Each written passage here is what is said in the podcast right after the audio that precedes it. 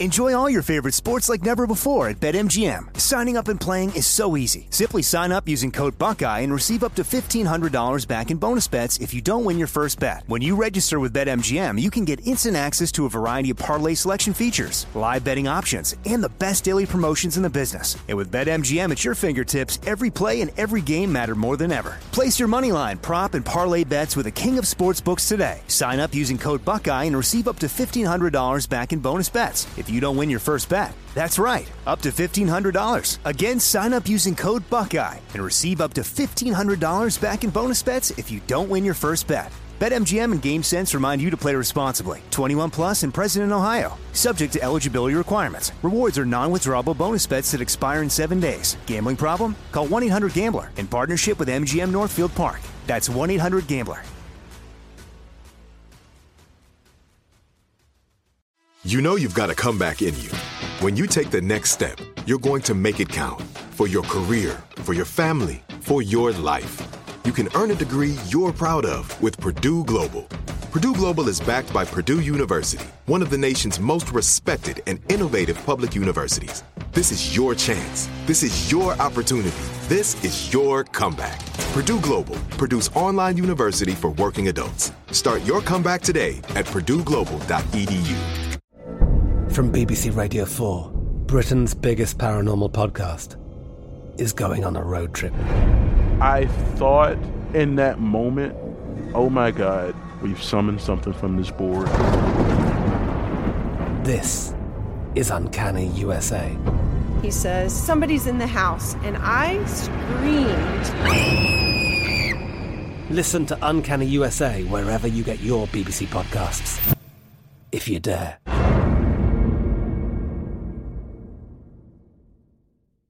Are you looking for the perfect move in ready home this spring season? Now's the time to buy at Fisher Homes. For a limited time only, enjoy below market interest rates starting at 5.375% APR, 6.139% APR. With these exclusive lower rates, you can save hundreds on a move in ready home and start enjoying the benefits of home ownership even faster. Schedule your personal tour with one of our new home specialists at FisherHomes.com and make this spring the season you find your perfect home sweet home. Financing provided by Victory Mortgage, LLC, NMLS 461249, Equal Housing Lender.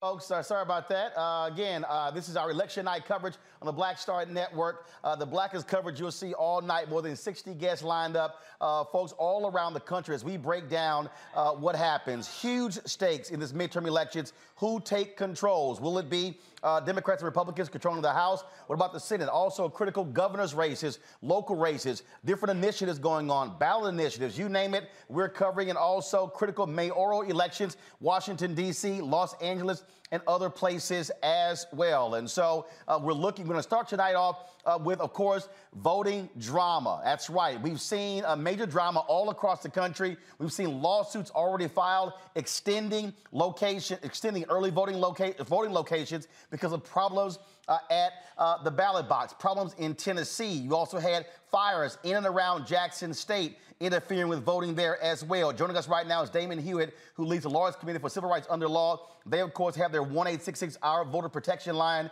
Uh, Damon, glad to have you tonight. We want to start things off with you. What, what have y'all been hearing today? What has been happening? What kind of phone calls have y'all been getting from all around the country from voters talking about problems they have faced?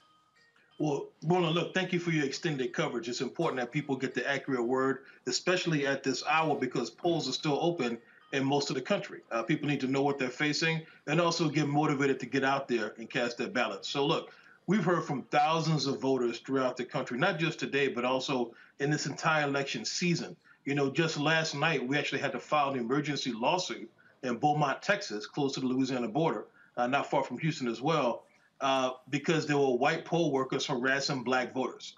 It, was so bad, Roland, that black poll workers in the same precinct had to submit affidavits saying it was that bad they had to stand up for what was happening. And so what we're seeing is a lot of reports around the country of voter harassment and intimidation. Now we don't know that these are orchestrated by a particular group like the kind of the Proud Boys, the Oath Keepers, the kind of groups that we at the Lawyers Committee have sued a number of times in the past.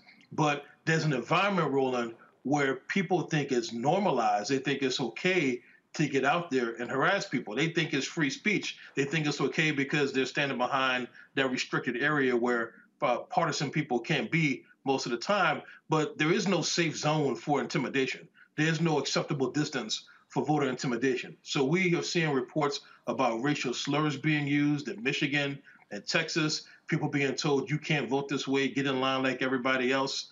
Uh, when they try to go to a, a drop box during the early voting period, we're seeing all kinds of things of that sort. We're also seeing uh, some of the things that sadly are now expected. I give me an election cycle Roland when we haven't heard a problem with black students at Prairie View A&M being targeted and turned away. It happens every time, and we're sick and tired of it. And so, you know, we, you know, other groups have sued uh, officials there in, in Waller County uh, multiple times, but this continues to be an issue. It always seems to be an issue in our community, and that's why we have to stand in the breach. Uh, now, you talk about uh, what's happening with those uh, black voters. NAACP's also had to file a lawsuit as well. Uh, one of the thing, areas that we are seeing huge problems uh, is in Tennessee. Republicans in that state split Nashville. Nashville used to have its own congressional representative. They split that state into, into four different, uh, excuse me, that, that city into four different congressional seats. And for the last couple of weeks, we've seen folks getting the wrong ballots. Uh, we we heard reports of the major problems today. Again, people going from back to precinct to precinct. Uh, uh, the Tennessee folks at Tennessee Holler actually posted a video where some women, one woman broke down crying uh, because they actually went to four, took a lift to four different vo- voting locations and they kept getting turned away. Yeah, it's, it's quite ridiculous. You know, some of this is basic ineptitude, uh, but at some point it feels and it becomes systemic, especially again when the bouncing around from one location to the other, when the long lines, when the fact that you can't give people in some states provisions, food and water in lines, when it keeps happening in black communities and, and brown communities, then intentional or not, it's at least structural and systemic, and that is discrimination. That is a problem. Um, and again, uh, you know, you have these folks who say, oh, uh, we don't believe in voter suppression, we don't believe in this. But when you make it difficult for people to vote, when you uh, put them through the hoops, again, to have folks breaking down and crying, individuals right. Who've been voting at certain precincts for a very long time, now all of a sudden talking about sure. they're having issues, that makes no sense whatsoever. That's exactly right. You know, the precinct in Beaumont, Texas, you know, is in the black community, the one where we filed the lawsuit. Uh, and people have been voting there for a long time. But now all of a sudden they're having these problems. You know, as soon, you know, we, you and I know, Roland, that before the pandemic, people in our community tended to vote in person. It was souls to the polls.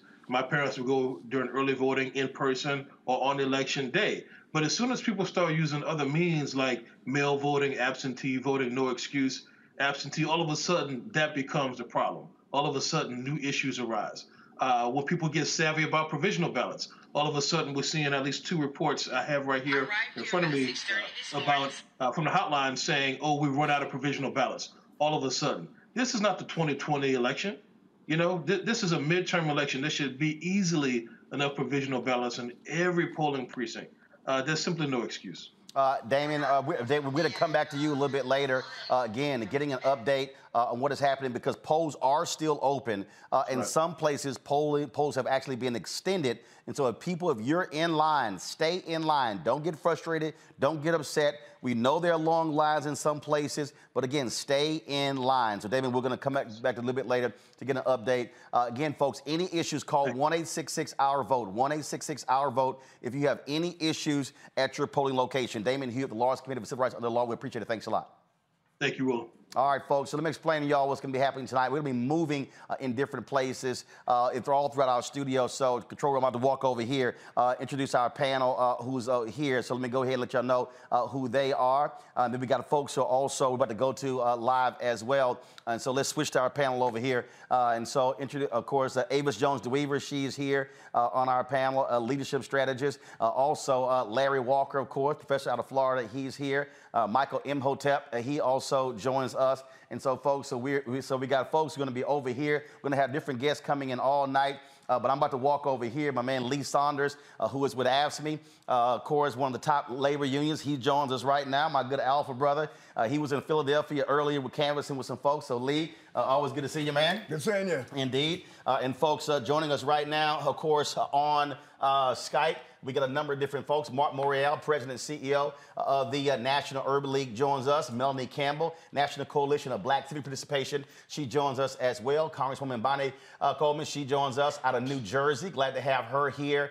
Uh, and let's see, who am I missing? Uh, I'm look, trying to look at the monitor. Uh, who else? I'm missing somebody. So y'all let me know uh, who I'm leaving off. Uh, let, let, me, let, me, let me first do this here, uh, Congresswoman. I, I want to start with you. huge stakes today because obviously who controls the House, who controls the Senate. You got several African Americans in the CBC who lead congressional committees. They played huge roles when it comes to lending, uh, dealing with uh, uh, uh loan discriminations in banks. That's Congresswoman Maxine Waters, Financial Services. The amount of money that's gone to HBCUs, you can give credit to Congressman Bobby Scott. You've got Congresswoman Alma Adams, the role that they play as well. You got an African American for the first time who is chair of the Agriculture Committee uh, Congressman David Scott, uh, Congressman Benny Thompson, Homeland Security. We could go on and on and on. So if Democrats lose control of the House, that means those African American chairs they go they, they go into the minority, and it's a lot different when you're the minority as opposed to when you're the majority. Absolutely, and so we're not looking forward to being in the minority. We're looking forward to the people of this country recognizing the need to return every one of those individuals that you just talked about who are probably not in any, any jeopardy into their leadership positions because we have seen more at, more support for the HBCUs, more support in eliminating disparities in healthcare, more support in trying to eliminate poverty with child tax credits and things of that nature, more support with the Democratic control in the, in the House, even with the difficulties we've experienced in the Senate. So this is a critical election. This is uh, vitally critically uh, important to our communities, Roland. And I thank you for uh, proposing to do this extensive coverage of it because all over the country, we're experiencing some things. I mean, even in my even in my district, we're experiencing problems with the voting machines. Although we know this is not related to a voter suppression issue, it is an issue. We don't want anybody to be discouraged. Stay in that line. Please come out here and vote. Vote until uh, the, the polls close. And if it's necessary, because of things that have been happening that have suppressed the vote, uh, keep those polls open as long as they need to be. Uh, indeed, indeed. Lee Saunders. Uh, first of all, uh, this looks a little bit different than uh, uh, the first studio. Y'all, AFSCME was, of course, with Lee. They were our first partner with Black Star Network. And actually, Black Star Network didn't exist, Roland Martin Unfiltered. Uh, so I can take when you walked in here, this look, looks a little bit different from the other place, huh? I appreciate it, appreciate it. So, uh, look, Lee, it has been a lot different for labor the last two years with President Joe Biden in the White House than it was for Donald Trump sitting in the Oval Office. Uh, and again, if Republicans take control of uh, the House, take control uh, and or the Senate, uh, that does not bode well for labor unions in this country. Not at all, and not only in the House, in the Senate, but also the gubernatorial races across the country, the down ballot races uh, where our members live and work every single day. That's why we have been working almost a year now as far as going into our communities across the country. Uh, labor activists, our community partners working very, very closely together to get the word out and talk about the importance of this election and how we've got to continue to support progress rather than go backwards. And uh, we've been getting that message out in our communities across the country. I'm just getting back from Pennsylvania. I've been in uh, Minnesota, Ohio, Nevada, and a whole bunch of other places. Uh, but we're really canvassing and we're getting the word out, and people are excited, I believe, about knocking on those doors and those folks listening to the message and us listening to what they have to say uh, to, uh, uh to really urge them, urge them to vote. Uh, on, on this election day. It's extremely, extremely important for all of us. When I was in Texas on Thursday and Friday, I was talking with Claude Cummings, of mm-hmm. Communication Workers of America, and he talked about why he was putting money directly in the ground. He said, frankly, I'm tired of giving money to the parties because it's not going to our communities. Uh, and so we've also seen a lot of that uh, where labor unions are saying, look, we know we know the, the typical Democratic infrastructure that you know they, they want those dollars, uh, but look, if it's not going on the ground, the door knocking uh, and directly to them versus these consultants who would have put all the money on television, at the end of the day, you can run TV ads all day, but you need boots on the ground and people showing up to vote in order to be able to win. And that's exactly what we're doing. And you know this. I mean, you and I have talked about this before, where it's just not only our members, but we establish those very positive relationships. And we actually resource some of these community organizations in the urban areas in the targeted states across the country so they can have those door knockers, people who care about working family issues, who care about their communities. So we've been doing this for quite a while now. We, we aren't going to be able to compete with the money uh, that the bad folks are putting into the system, we'll never be able to compete with that. But we can compete with people power. And we can put folks on the ground. It's very important to talk with people, to knock on those doors, to make those telephone phone, uh, phone calls, and to, to urge people to get out to vote. Uh, Melanie Campbell, I want to go to you. You've been uh, on the ground. Y'all had your comedy tour. Uh, y'all have been traveling uh, to different states. Uh, of course, being in Florida, being in Georgia, being in other places as well. Uh, your sentiment uh, of what, what y'all have seen and heard out there. Uh, for the last couple of months, we've heard a lot about Republican enthusiasm, less enthusiasm on the Democratic side. It looks like in the past uh, three, three or four weeks, uh, that'll sort of even out when you look at various polling. And so. Enjoy all your favorite sports like never before at BetMGM. Signing up and playing is so easy. Simply sign up using code Buckeye and receive up to $1,500 back in bonus bets if you don't win your first bet. When you register with BetMGM, you can get instant access to a variety of parlay selection features, live betting options, and the best daily promotions in the business. And with BetMGM at your fingertips, every play and every game matter more than ever. Place your money line, prop, and parlay bets with the king of sportsbooks today. Sign up using code Buckeye and receive up to $1,500 back in bonus bets if you don't win your first bet. That's right, up to $1,500. Again, sign up using code Buckeye and receive up to $1,500 back in bonus bets if you don't win your first bet. BetMGM and GameSense remind you to play responsibly. 21 plus and present in Ohio. Subject to eligibility requirements. Rewards are non-withdrawable bonus bets that expire in seven days. Gambling problem? Call 1-800-GAMBLER in partnership with MGM Northfield Park. That's 1-800-GAMBLER. This is it. Your moment. This is your time to make your comeback with Purdue Global. When you come back with a Purdue Global degree, you create opportunity for yourself, your family, and your future.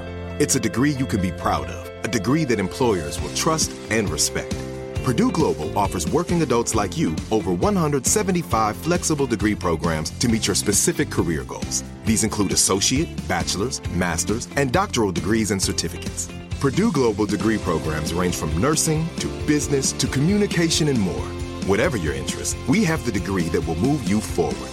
You have the knowledge, you have the experience. Now it's time to get credit for the work you've done and earn the recognition you deserve with Purdue Global, Purdue's online university for working adults. You know you're worth it. We do too. So don't wait another second to get the degree that will take your career to the next level. Start your comeback today at purdueglobal.edu. I'm Katya Adler, host of The Global Story. Over the last 25 years, I've covered conflicts in the Middle East, political and economic crises in Europe, drug cartels in Mexico. Now I'm covering the stories behind the news all over the world in conversation with those who break it. Join me Monday to Friday to find out what's happening, why, and what it all means. Follow the global story from the BBC wherever you listen to podcasts. Are you looking for the perfect move in ready home this spring season? Now's the time to buy at Fisher Homes. For a limited time only, enjoy below market interest rates starting at 5.375% APR, 6.139% APR. With these exclusive lower rates, you can save hundreds on a move in ready home and start enjoying the benefits of home ownership even faster. Schedule your personal tour with one of our new home specialists at FisherHomes.com and make this spring the season you find your perfect home sweet home. Financing provided by Victory Mortgage, LLC, NMLS 461249, Equal Housing Lender. Uh, at the end of the day, elections are about turnout, and that's what it boils down to.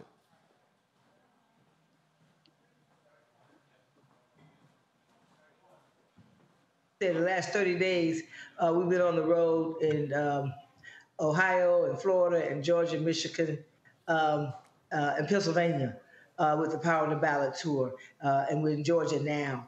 And I can tell you, Roland, over those 30 days, there was a drumbeat going uh, you know, in, in the African American community, we have a drum beat, and that drum beat was getting louder and louder everywhere we went. People were concerned about issues around safety, but they were not anybody, whether we were talking to young folks to seasoned folks, who did not say they were concerned about this democracy, this election. You know, yes, issues for sure. Power of the ballot is about making sure we connect the dots to the issues, but we I felt, I don't know at the end of the day, everywhere it will be high turnout, but I know there will be some significant places where we overperformed. And, and, and also having to deal with those uh, challenges that we heard um, Damon talk about um, as well. We're in, we're in Georgia at the National Command Center, as well as at, at Elsie Scott at Howard University. I want to thank you for helping to, us to tell the story from folks on the ground doing the work, and our young people who were at, at these uh, institutions, not um, at, at, Clark and at uh, Howard and, and other institutions. Uh, but that's what we heard, Roland. It was a drum beat, and the drum beat says we know uh, there's a danger here that could impact generations. And I think our people showed up and showed out. Uh, Mark Morial, uh, President CEO of the National Urban League. Um, look, it, it is about turnout. Uh, Gary Chambers posted a video a few days ago uh, talking about uh, the low black voter turnout there in Louisiana. Uh, he, there was around 10%. He literally was reading off the numbers, and it really was abysmal. Uh, you were the mayor there in New Orleans, uh, and that's one of those. That's one of those places. I mean, you, when you look at Louisiana, when you look at, frankly, Texas, I mean, the reality is if you have progressive organizations or even Democrats put the resources into those places, those places can become a Georgia. Uh, we saw in 2020 with the New Georgia Voter Project and Georgia Stand Up, the work that they did taking that state and registering people, uh, but you have to work it. Uh, and that's something that uh, I, I, keep yelling if we're not maximizing our voting power, uh, we can't have 20, 25, 30% of eligible and registered black voters uh, showing up. We need to be at 60, 65, 70, 75%. We voted those numbers, we flip states.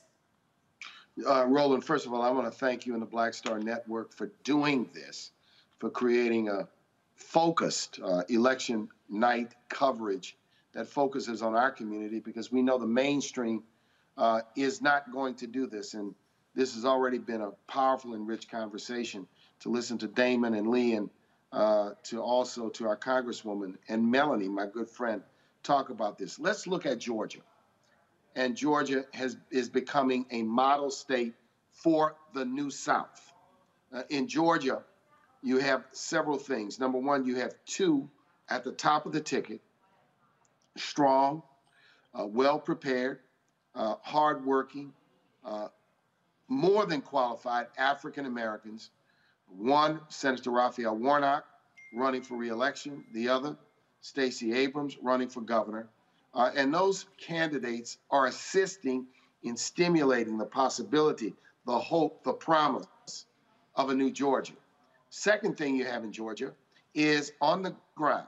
You had it in 2018, you had it in 2020, and it is present in 2022. We're there, we're active, we have our Reclaim Your Vote effort.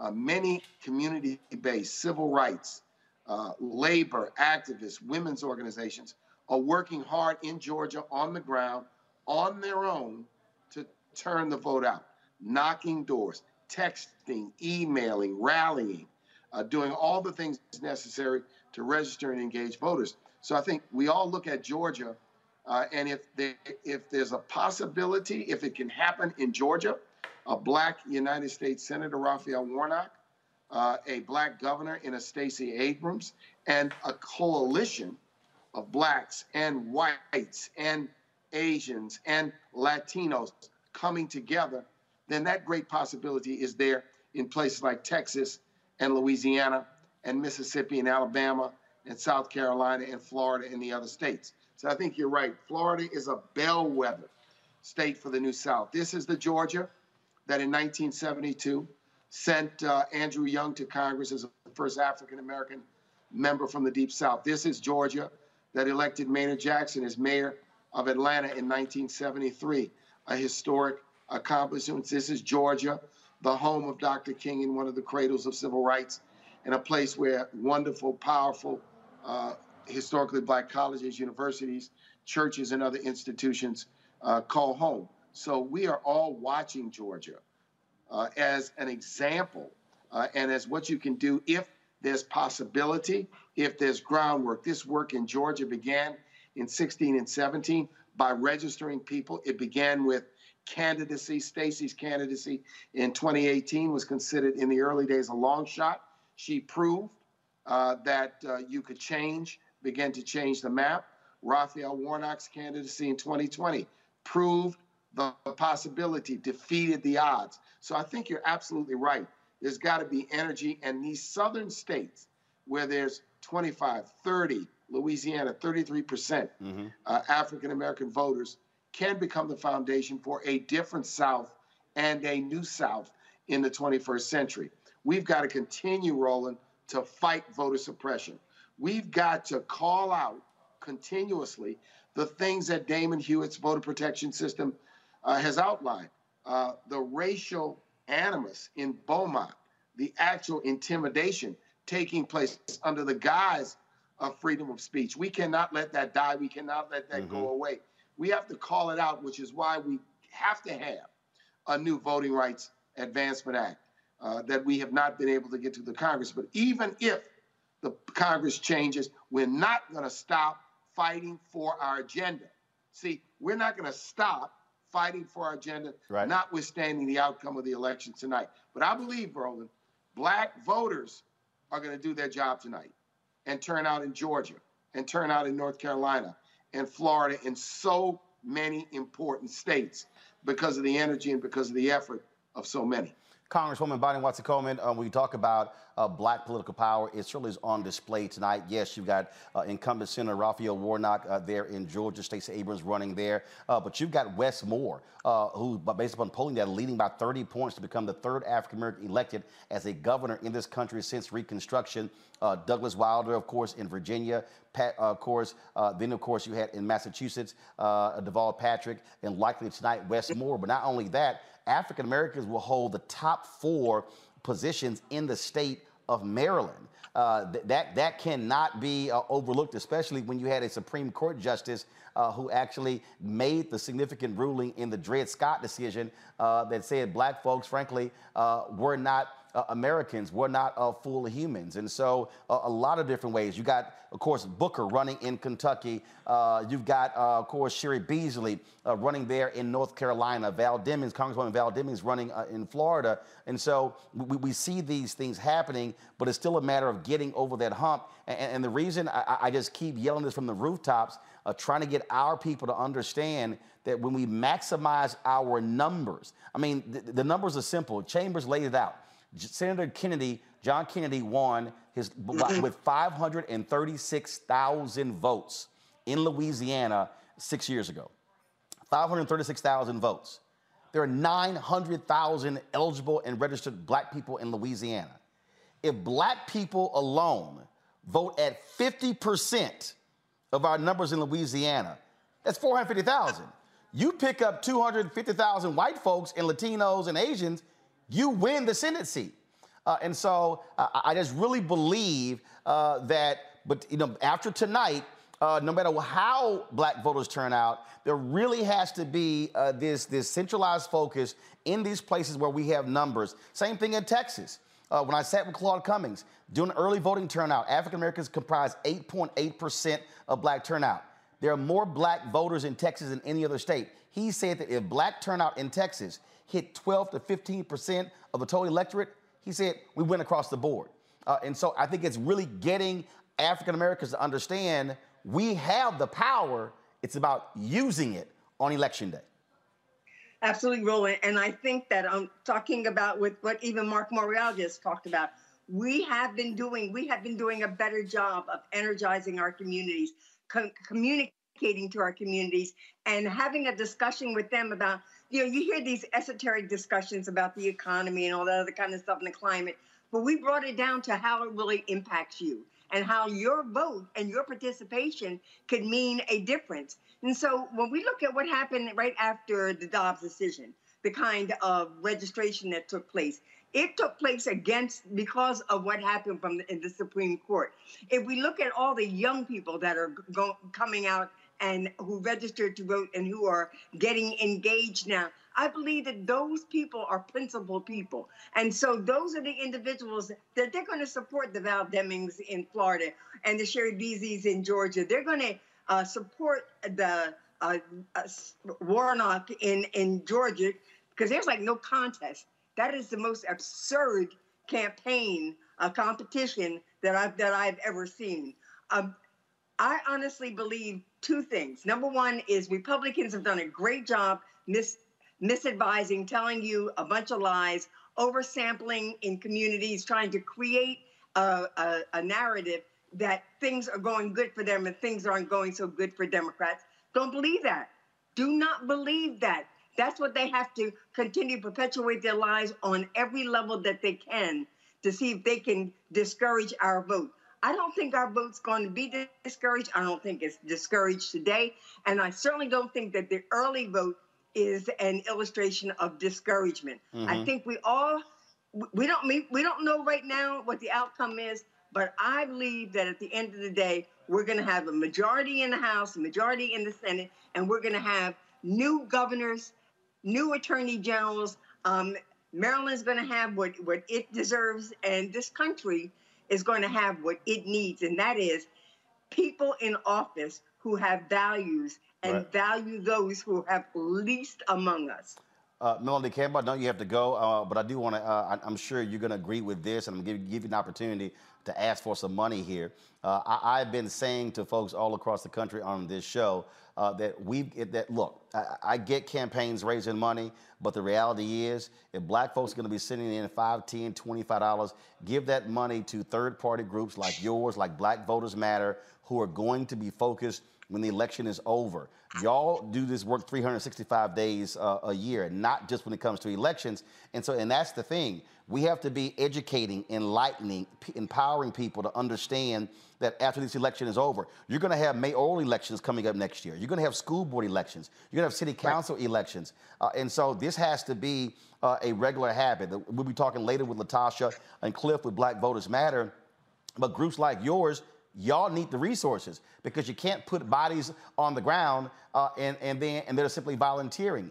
This actually this stuff takes resources, and that's the only way we can go from 20, 20 25, 30% turnout to 50, 60, 65, 70, 75%, or even higher.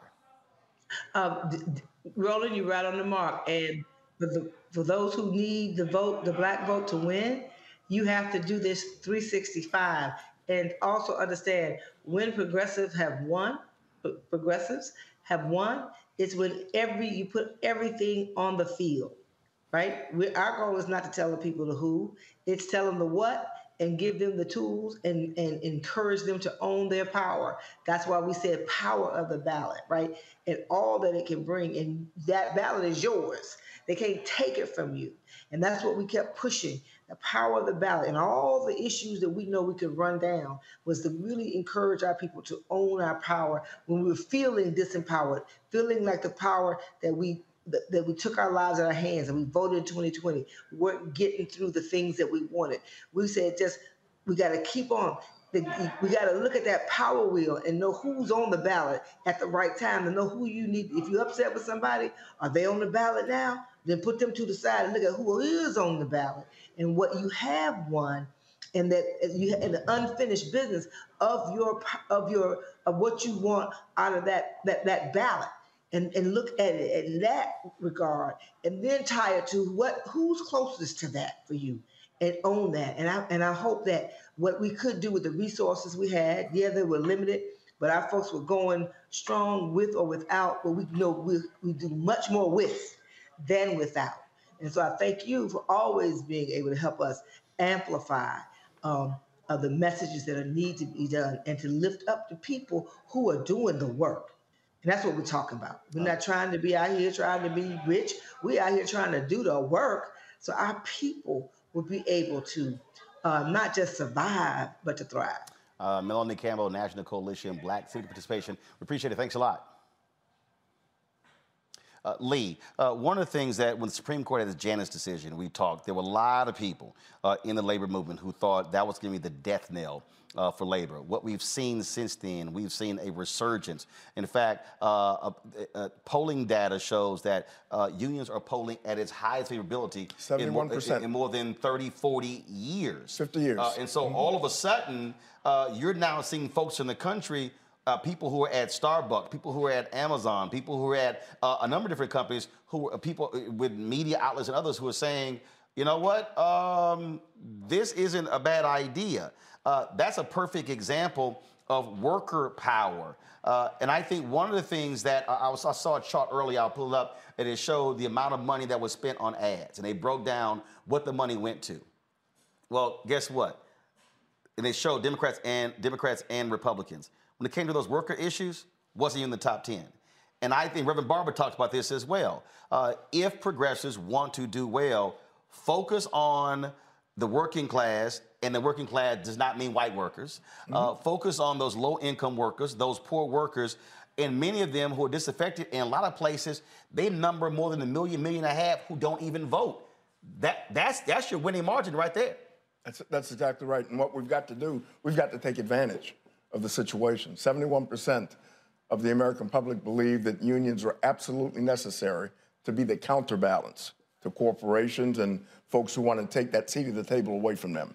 And we've got to take advantage of this. I have been all over the country, Roland, participating in organizing campaigns, talking to young workers, people of color who understand the importance of having that seat at the table.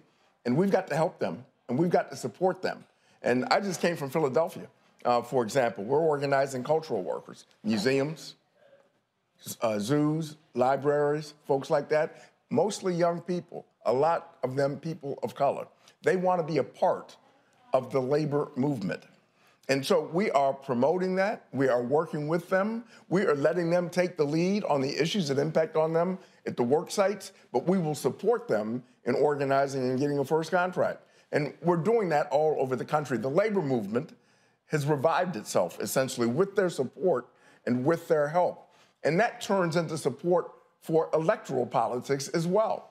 Because when we are larger, when we're bigger, we can communicate, we can organize, mobilize, and educate our members around the issues that working families care about, then we've got more power at the ballot box. And so all of this is connected, and that's why we've got to continue uh, to do what we are doing. We can't stop after tonight or after two or three days when we find out what the elections are, are going to be. We've got to continue this movement. We've got to continue this, this this uh, discussion with our communities across the country saying, what do you want and how do we get it? And this is what we need. Uh, Glenda Heights, CEO of Higher Heights. Uh, there's, if you, uh, well, we just lost Glenda, so uh, let me know we get Glenda back. Uh, I, I, will go to Mark instead. and Mark, if anybody who's paying attention, they've heard three words consistently tonight. They've heard organizing, they've heard mobilizing, uh, and they've heard action. And, and, what I'm what I'm constantly saying on this show is that the election is the end of one process and it's the beginning of another. And so when I hear people say, "Well, we've elected Democrats and we've got nothing," I then say, "Well, what did you do after the election?" Because the reality is, the people who are organized and mobilized, they are showing up at city council meetings, county commissioners meetings, uh, school board meetings. They're showing up in the corridors of power and they're flexing their muscles saying, okay, we elected you, now we want this. Or even if you we didn't vote for you, we're still your constituency. And so I think that's also a mindset uh, that we have to be in, getting people to understand that, again, at, when the election is over, the same energy that went into getting folks to the polls, we have to see the same energy saying we need you showing up after the fact because holding a rally, that's great, that's wonderful. But the work you do on Monday, Tuesday, Wednesday, Thursday, Friday impacts and is more and is really more important than just having that one event. Uh, Roland, you're so right. Civic engagement is a 24/7 enterprise, undertaking, and movement. And this is why the National Urban League has dramatically shifted uh, on my watch. Uh, for example, now we have a Reclaim Your Vote campaign. We're funding it with our own money, money we've raised from individuals, institutions across the board. We've got hundreds of organizers, thousands of volunteers working in six uh, states, 18 communities. Our goal at the beginning of the 2022 cycle uh, was to touch at, least 2 million black voters, 2 million plus. And we're going to exceed uh, that contact level. But secondly, over the last several years, we've become much more of a digital advocacy and an organizing effort around after the election. How do we make sure that we hold elected officials accountable? What does that mean? Uh, campaigns that we have run for the George Floyd bill, for the John Lewis bill, campaigns we've run to ensure that there are equity provisions in the infrastructure bill when it comes to broadband, uh, campaigns in favor of the child tax credit and the earned income tax credit, and the minimum wage to address poverty. So you're right. We have to deploy our forces, whether it's civil rights or labor or faith based organizations, after the election. Sometimes there's a tendency to vote and then become a spectator, as though we've transactionally voted. Now our job is to go sit in the grandstands and watch the game.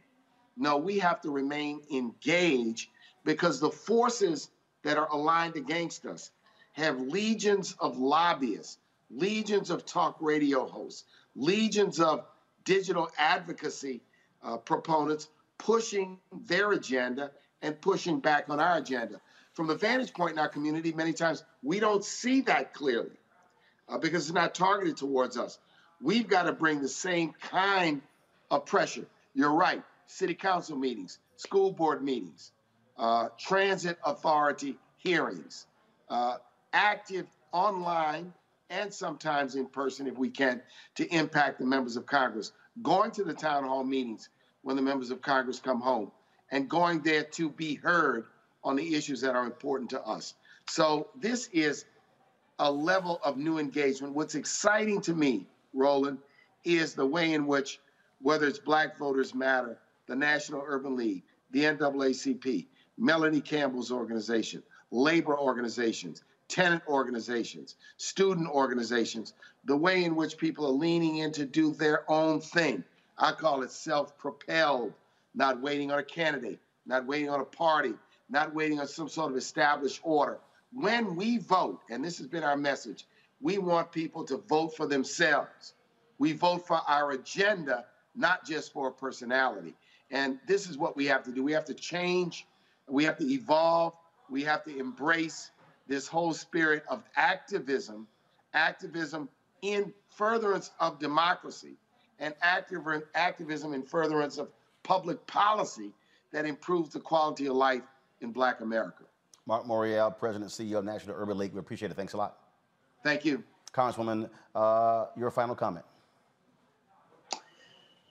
I have to say that uh, listening to the conversations from my brothers and sisters here tonight, um, I, am quite moved because I do understand that we have been having this conversation with our communities and our younger people uh, more consistently than we've ever had before. We're at, a, we're at a turning point in this country. We are very pivotal about uh, as to what's going to happen in the future.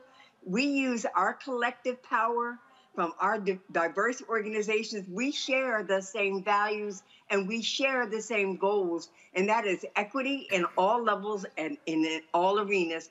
How we get there may change from time to time, but recognizing our collective power and what that means when we show up in the collective and when we represent different agencies and organizations, but we're here for this reason together, that's very strong. That's very powerful. And I actually think you're going to see the manifestation of a lot of that tonight and uh, or in the next couple of days as a result of this election. People have voted, and they voted out of their self-interest and their needs. Congresswoman Bonnie Watson Coleman, we appreciate it. Thanks a lot.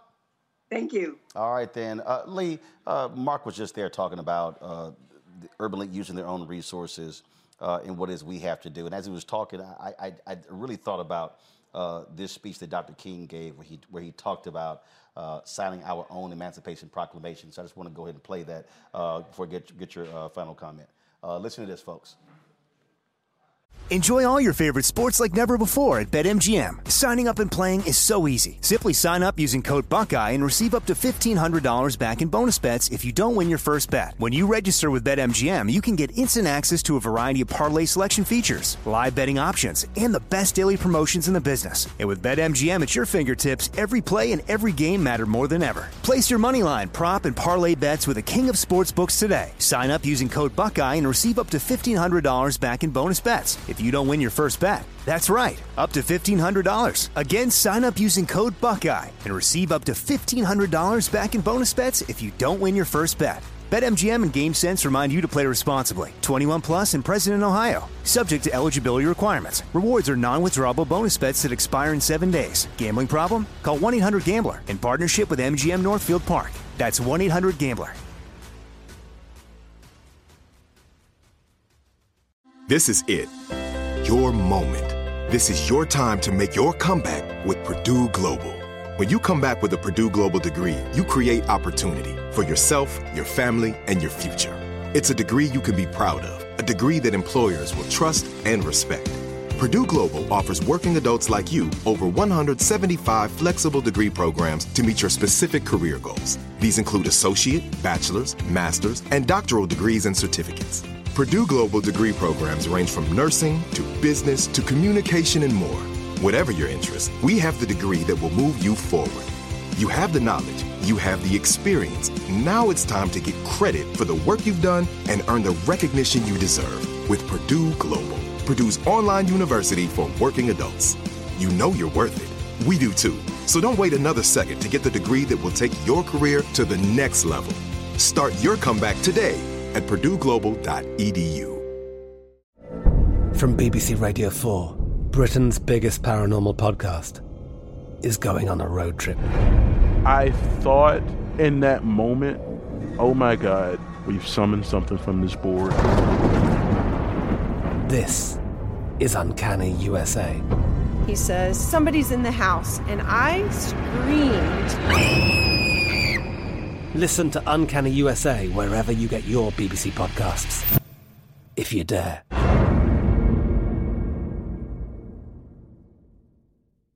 Are you looking for the perfect move in ready home this spring season? Now's the time to buy at Fisher Homes. For a limited time only, enjoy below market interest rates starting at 5.375% APR, 6.139% APR. With these exclusive lower rates, you can save hundreds on a move in ready home and start enjoying the benefits of home ownership even faster. Schedule your personal tour with one of our new home specialists at FisherHomes.com and make this spring the season you find your perfect home sweet home. Financing provided by Victory Mortgage, LLC, NMLS 461249, Equal Housing Lender.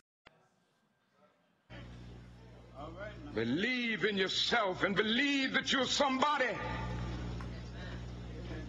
And as I said to the group last night, nobody else can do this for us. No document can do this for us. No Lincolnian Emancipation Proclamation can do this for us. No Kennethonian or Johnsonian Civil Rights Bill can do this for us.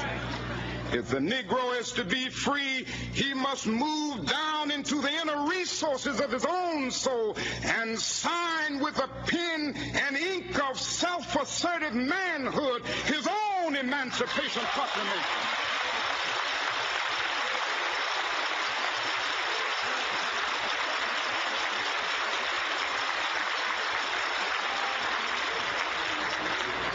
Don't let anybody take your manhood. Be proud of our heritage. As somebody said earlier tonight, we don't have anything to be ashamed of. Somebody told a lie one day. They couched it in language. They made everything black, ugly, and evil. Look dictionary and see the synonyms of the word black. There's always something degrading and low and sinister. Look at the word white. It's always something pure, high, and clean. Come out with two shots. But I want to get the language right tonight.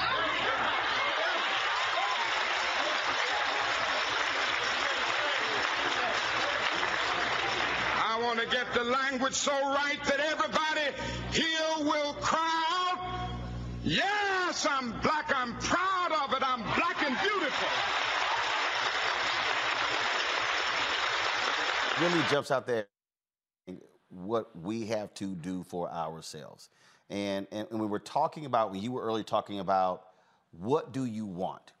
I, I got folk on social media, got other places, they, they, they're hollering tangibles, tangibles, tangibles, tangibles. We need, the, we need this and we need that. But you can't get any of that, one, if you don't vote. You can't get any of that, two, if you're not pressuring the system after the election is over. So it's real easy to, to pop off on Twitter or Facebook or Instagram or TikTok. Uh, but it's sort of like the people in the George Floyd protest. Folks were saying, uh, look, I'm out here, uh, I'm protesting, but I ain't voting. Well, hell, you just walking, you're just walking in the park. These things go together. No question, no question. and you know, Roland, it's easy. It's real easy to complain, but it's hard work to organize and mobilize our communities. But look at the results you can get if we do that every single day. And in fact, in, in the nine o'clock hour, we're going to talk to uh, a black family out of Ohio.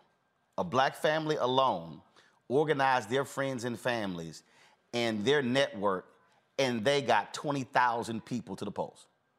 It's hard. Just one black family. But you can do it. And people are ready.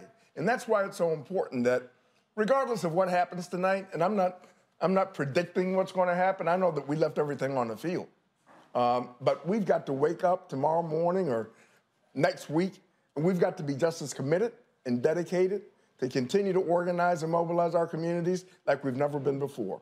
We cannot let anything turn us around. We cannot get so discouraged where we walk away and say it's not worth it. It is worth it. It is worth it. Worth it. We may lose sometimes, but I guarantee you we're going to win also. And we've got to concentrate on winning. And the way you do that is to talk to our folks, organize them, get them involved in this process and understanding the importance of getting out the vote and participating in the affairs of their communities. All right, Lee Saunders, president of AFSCME. We appreciate it. Thanks a lot. Thanks for having me, man. I, I appreciate it. All right, folks, I'm gonna walk on over here. We got our panel here. We got some other guests uh, who are here by Skype as well. And so uh, let me go on over here. I said Avis Jones DeWeever. Uh, she's here. We got uh, Larry Walker. Uh, of course, uh, we got Michael Imhotep. Uh, Monique Presley joins us as well. Uh, and so let's kick this things off. I'll start with you in Florida, Larry. Uh, what is your expectations for tonight? You've got, of course, huge Senate race there. Uh, Val Demings, you've got Aramis Ayala running for the Attorney General. Uh, you have Democrats who have not done well in in Florida. Uh, you know, so are, are, they in a position where they might score some upsets tonight? Well, I think it's going to be a tough night in the state of Florida. Um, particularly when you look at the Senate race with um, uh, Val Demings and uh, Rubio, though the, the, numbers don't look that, that great, uh, obviously in terms of the race between DeSantis and uh, Charlie Crist, I think the Democrats are going to have a hard time winning that election.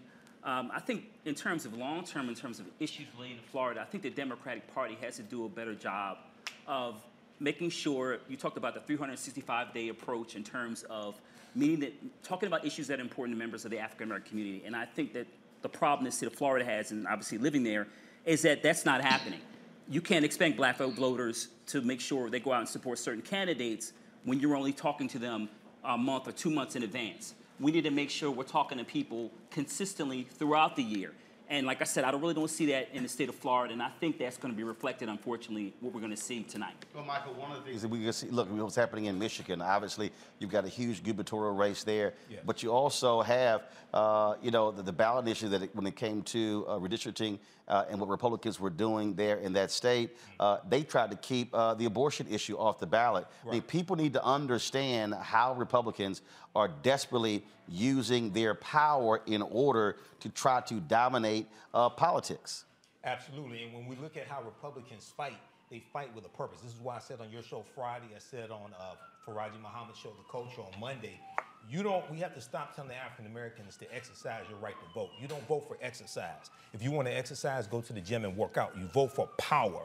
Republicans utilize what they have to wield power, to maintain power. We have to understand that as well. We see the we see the um, uh, what's going on eh, with uh, in Michigan, and what happened was Jocelyn Benson, the um, uh, uh Secretary of State Jocelyn Benson, she put out a 54-page report refuting all of the big lie claims that Republicans uh, made in uh, Michigan. Republicans control the state legislature in Michigan. We have Governor Gretchen Whitmer, a Democrat.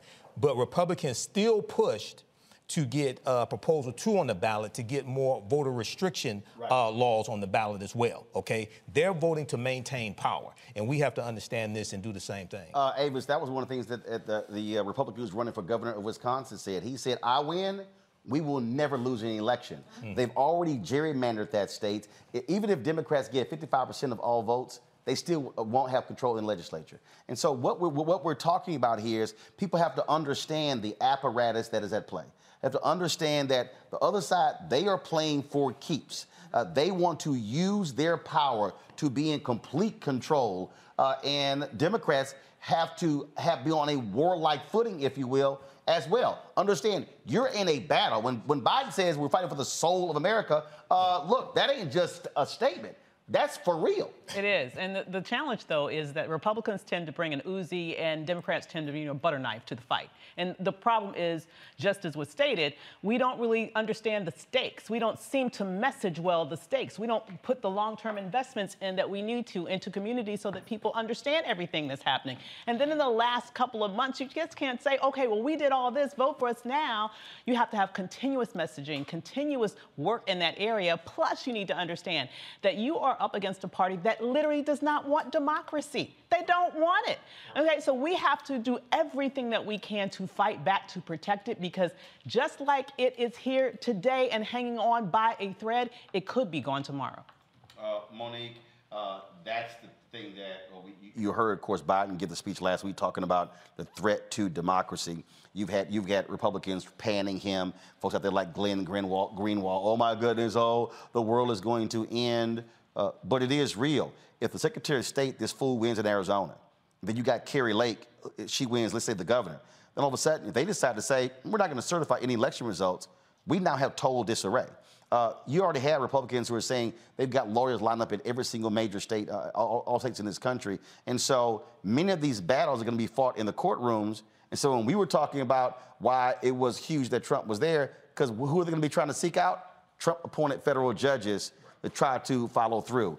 And if the Supreme Court is the backstop, that's scary as hell mm-hmm. with this Supreme Court.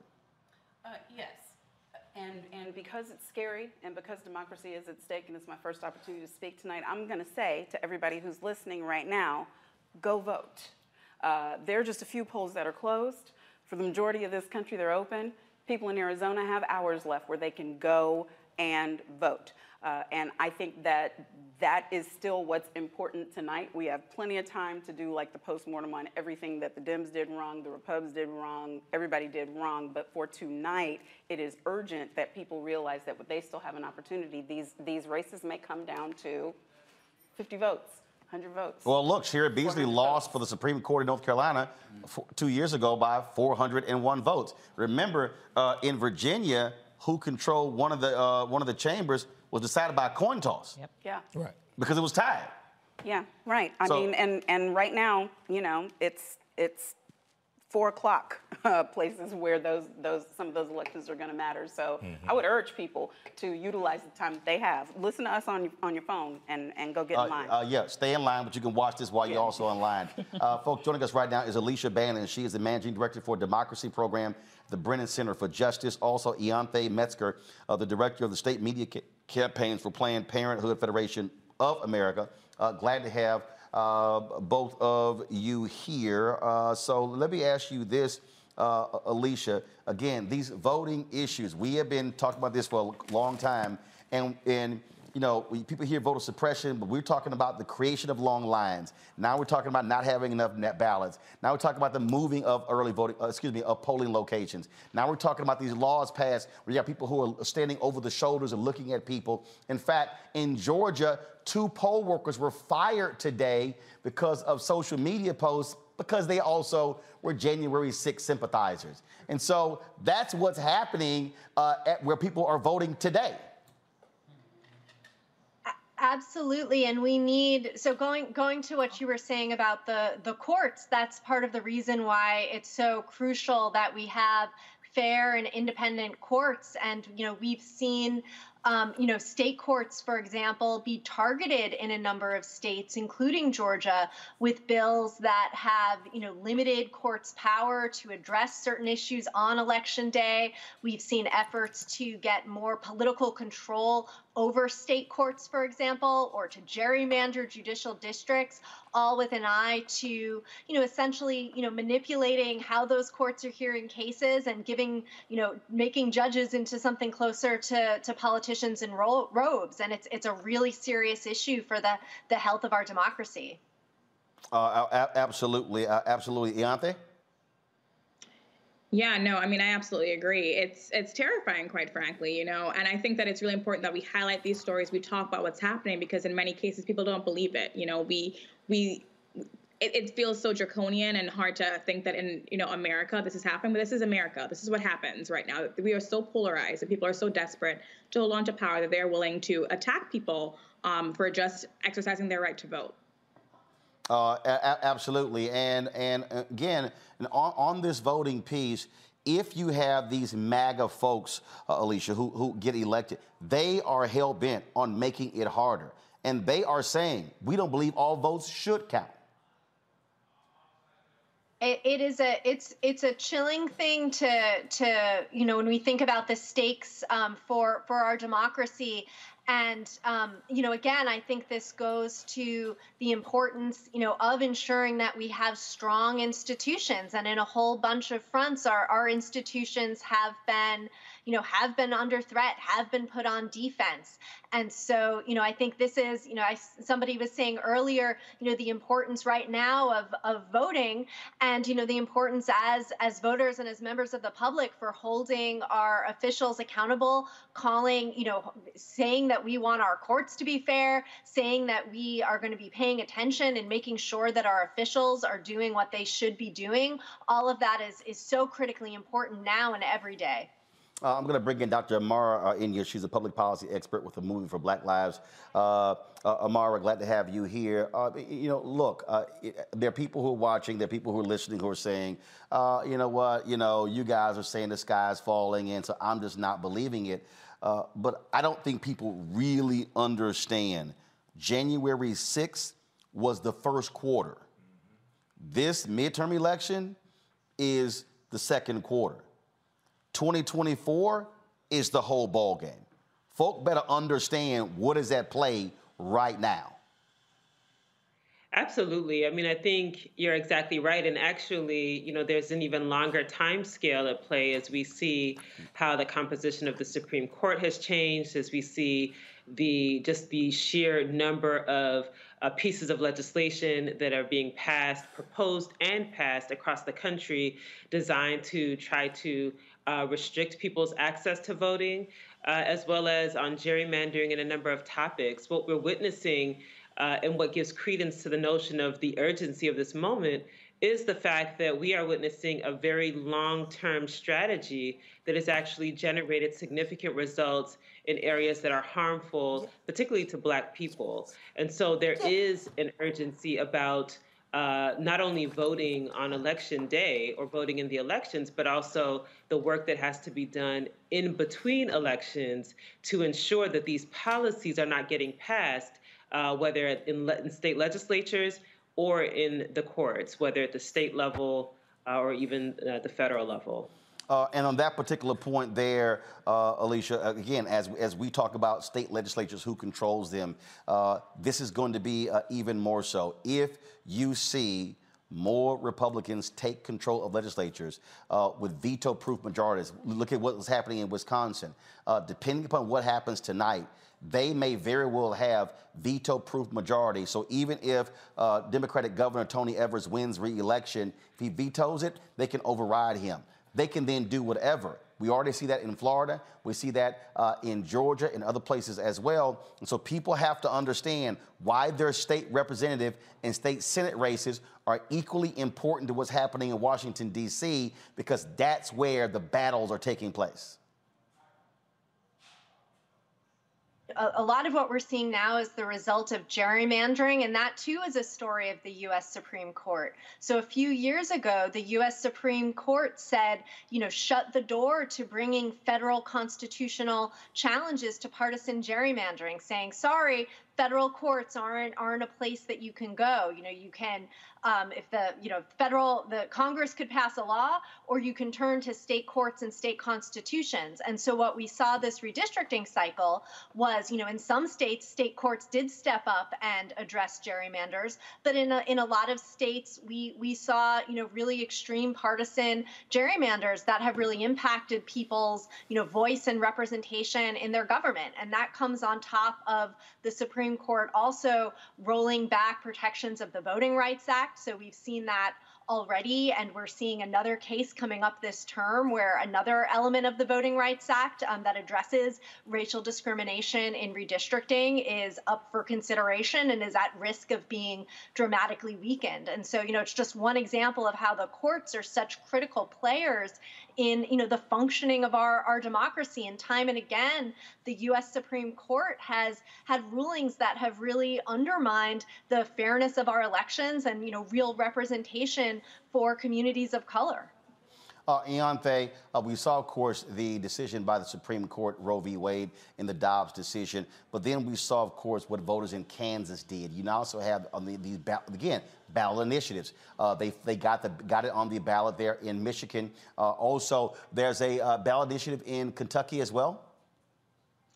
Yes, there is one in Kentucky. Um, it is similar to the Kansas one in that it is about um, voters rejecting or approving no right to abortion in the state constitution. So we're hoping that people vote no on that.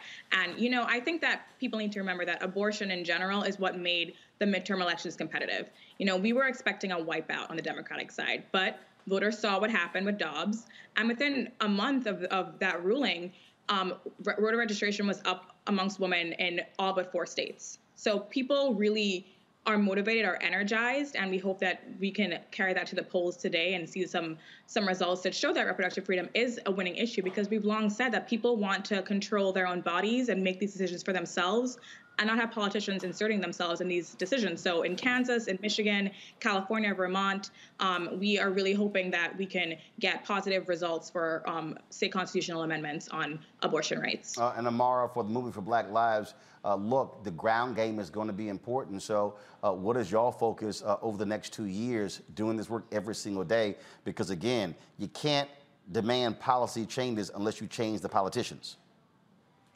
Absolutely. And we have really focused, really, even the previous two years on the ground game. So our work never ended after the election um, with uh, this most recent presidential election. And we've also been through the many organizations on the ground, been working at the state level, been working at the city level to mobilize people, not just when it's time to vote. Again, it is helping them dive into the issues that they care about. So we have organizations that are diving into local budgets, municipal budgets, state budgets. They're getting involved in uh, legislation around the criminal legal system. They are getting involved in issues that are uh, are relevant to them when it comes to access to voting, access to the right to protest.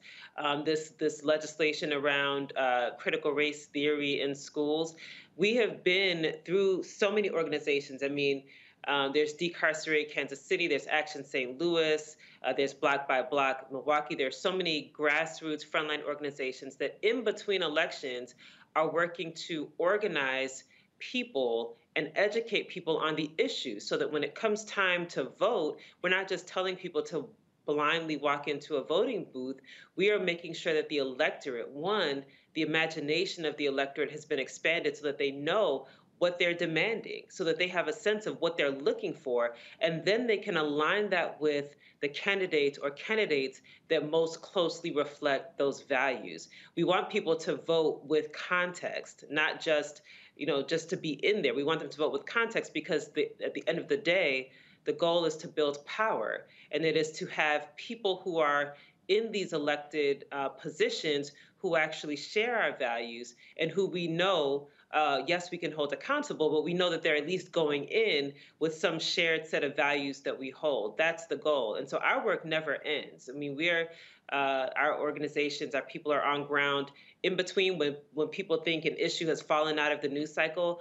We're still out there organizing. When people think that uh, we should fall back and sort of relax and, and let things just kind of play out, we're still out there organizing uh, organizing in our communities and, and taking a lot of the flack, quite frankly, uh, on the tough issues that we want people to uh, to take a stance on. So the work it, it, really doesn't end. The election is a moment, but the work is it happens. You know, once election the election is over, that's when the next uh, round of work begins for us.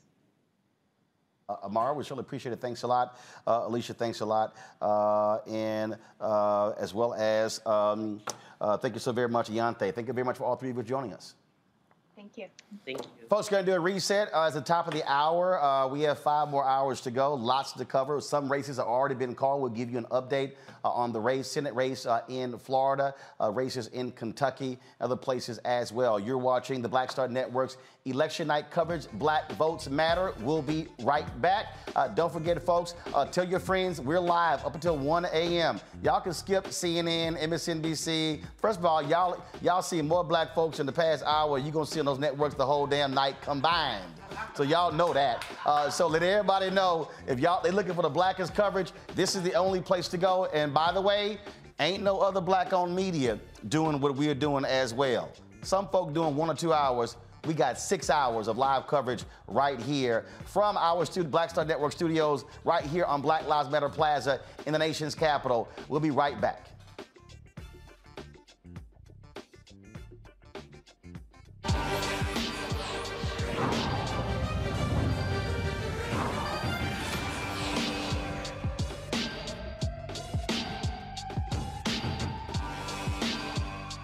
You know what's on the ballot.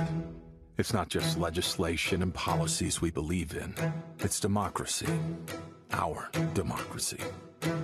There's a choice on the ballot between freedom and fear, between cruelty and compassion between chaos and community, between voting or violence. And the end of rights generations have fought for. The extremists have a plan, a roadmap for a nation where your voice is silenced and your vote is a memory, where they count their votes and cast ours aside. That's why this year, this fight, this vote is so important. Register, engage, volunteer, fight back against the disinformation and despair, and most of all, vote. Because your vote is all that stands between our future and theirs. It doesn't happen like we think it does. No one rolls the tanks. No armies meet in pitched battle. It happens quietly, little by little. And because so many think it can't happen, it does happen. Little by little, the rules change. It doesn't seem shocking or sudden. And that's the point. Fewer places to vote, longer lines. Don't worry, they say. We're just improving the system. They hope we won't notice the rules are changing because they lost the last election. They hope we just won't care enough to stop them. They believe they can take America away from us, and we won't even notice. We know who they are. We know what they want. The question is, who are we? Do we let them get away with it, or do we fight? Democracy is on the ballot. Vote while your vote still counts. The Lincoln Project is responsible for the content of this advertising. We've got to stand up. Republicans are banning abortion rights, tearing down democracy, blocking progress. But when Democrats stand together, we win. Because we voted, Democrats stood up for black lives, voting to ban police chokeholds, stood up for black women, putting one on the Supreme Court, stood up for our families, lowering cost of health care and prescriptions and capping insulin, and stood up for millions by slashing student debt. This November, let's stand up together and keep making progress. It's time to know your rights. If someone is questioning your right to vote, call or text 1 866 Our Vote. For more information, call or text 1 866 Our Vote. Exercise your right to vote. If the lines are long or you're getting turned away, call or text 1 866 Our Vote. For more information, call or text 1 866 Our Vote. Know your voting rights. If you are unsure where to vote or don't know if your polling location has changed, call or text 1 866 Our Vote. For more information, call or text 1 866 Our Vote. I want to be fearful every time I'm in an open area in a public place. I want to think about how completely vulnerable I am while I'm closing my eyes to pray at my place of worship. I enjoy practicing semi-annual lockdown drills with six-year-olds who don't fully understand what's happening. I like going to the movies and making a mental note of every exit in the theater to plan my escape. I hope that our set is interrupted by loud percussive sounds that cause the audience to scream in horror and run for their lives. I want to think of this dumpster as a hiding place for my kid. I enjoy when the only way a family member can identify their mutilated loved one is by the make of their shoes or a DNA test. I want to drop the carton of milk and eggs that I just bought and race frantically to a dingy back room where I'll be locked with 14 strangers for seven hours and no air conditioning until the police say it's okay to come out. I want to celebrate our nation's freedom by worrying that I'll end up bleeding out on the pavement while being trampled by terrified parade goers. I like that anyone can. Anyone can easily access weapons of destruction, weapons of war. Designed to kill the greatest amount of greatest amount of people in the shortest in the least amount of time. Just a little bit longer thank you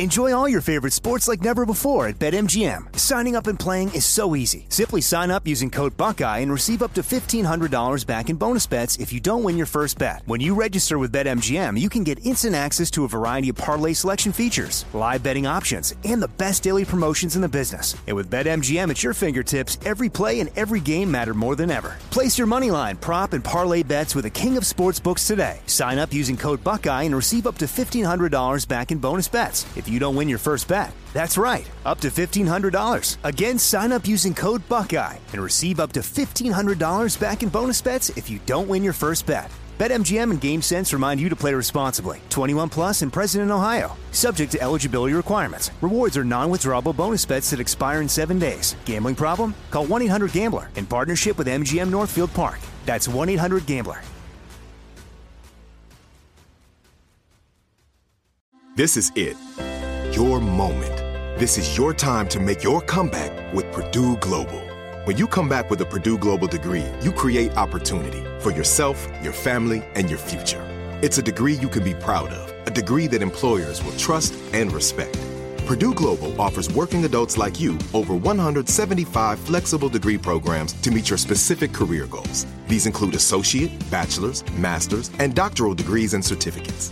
Purdue Global degree programs range from nursing to business to communication and more. Whatever your interest, we have the degree that will move you forward. You have the knowledge, you have the experience. Now it's time to get credit for the work you've done and earn the recognition you deserve with Purdue Global, Purdue's online university for working adults. You know you're worth it. We do too. So don't wait another second to get the degree that will take your career to the next level. Start your comeback today at purdueglobal.edu. I'm Katya Adler, host of The Global Story. Over the last 25 years, I've covered conflicts in the Middle East, political and economic crises in Europe, drug cartels in Mexico. Now I'm covering the stories behind the news all over the world in conversation with those who break it. Join me Monday to Friday to find out what's happening, why, and what it all means. Follow The Global Story from the BBC wherever you listen to podcasts. Are you looking for the perfect move in ready home this spring season? Now's the time to buy at Fisher Homes. For a limited time only, enjoy below market interest rates starting at 5.375% APR, 6.139% APR. With these exclusive lower rates, you can save hundreds on a move in ready home and start enjoying the benefits of home ownership even faster. Schedule your personal tour with one of our new home specialists at FisherHomes.com and make this spring the season you find your perfect home sweet home. Financing provided by Victory Mortgage LLC, NMLS 461249, Equal Housing Lender.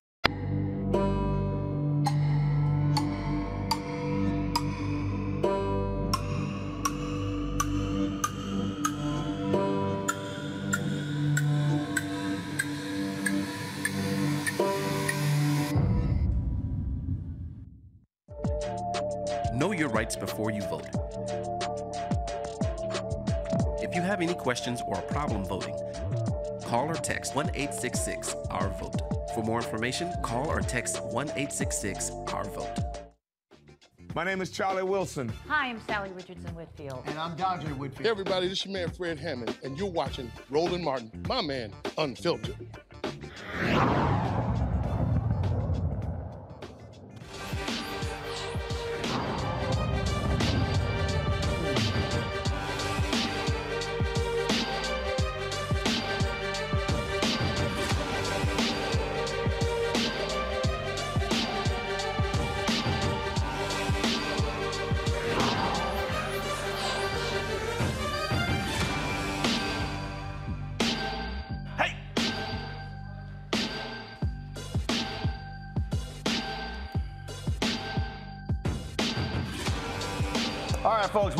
To Black Star Network's election night coverage here, 2022.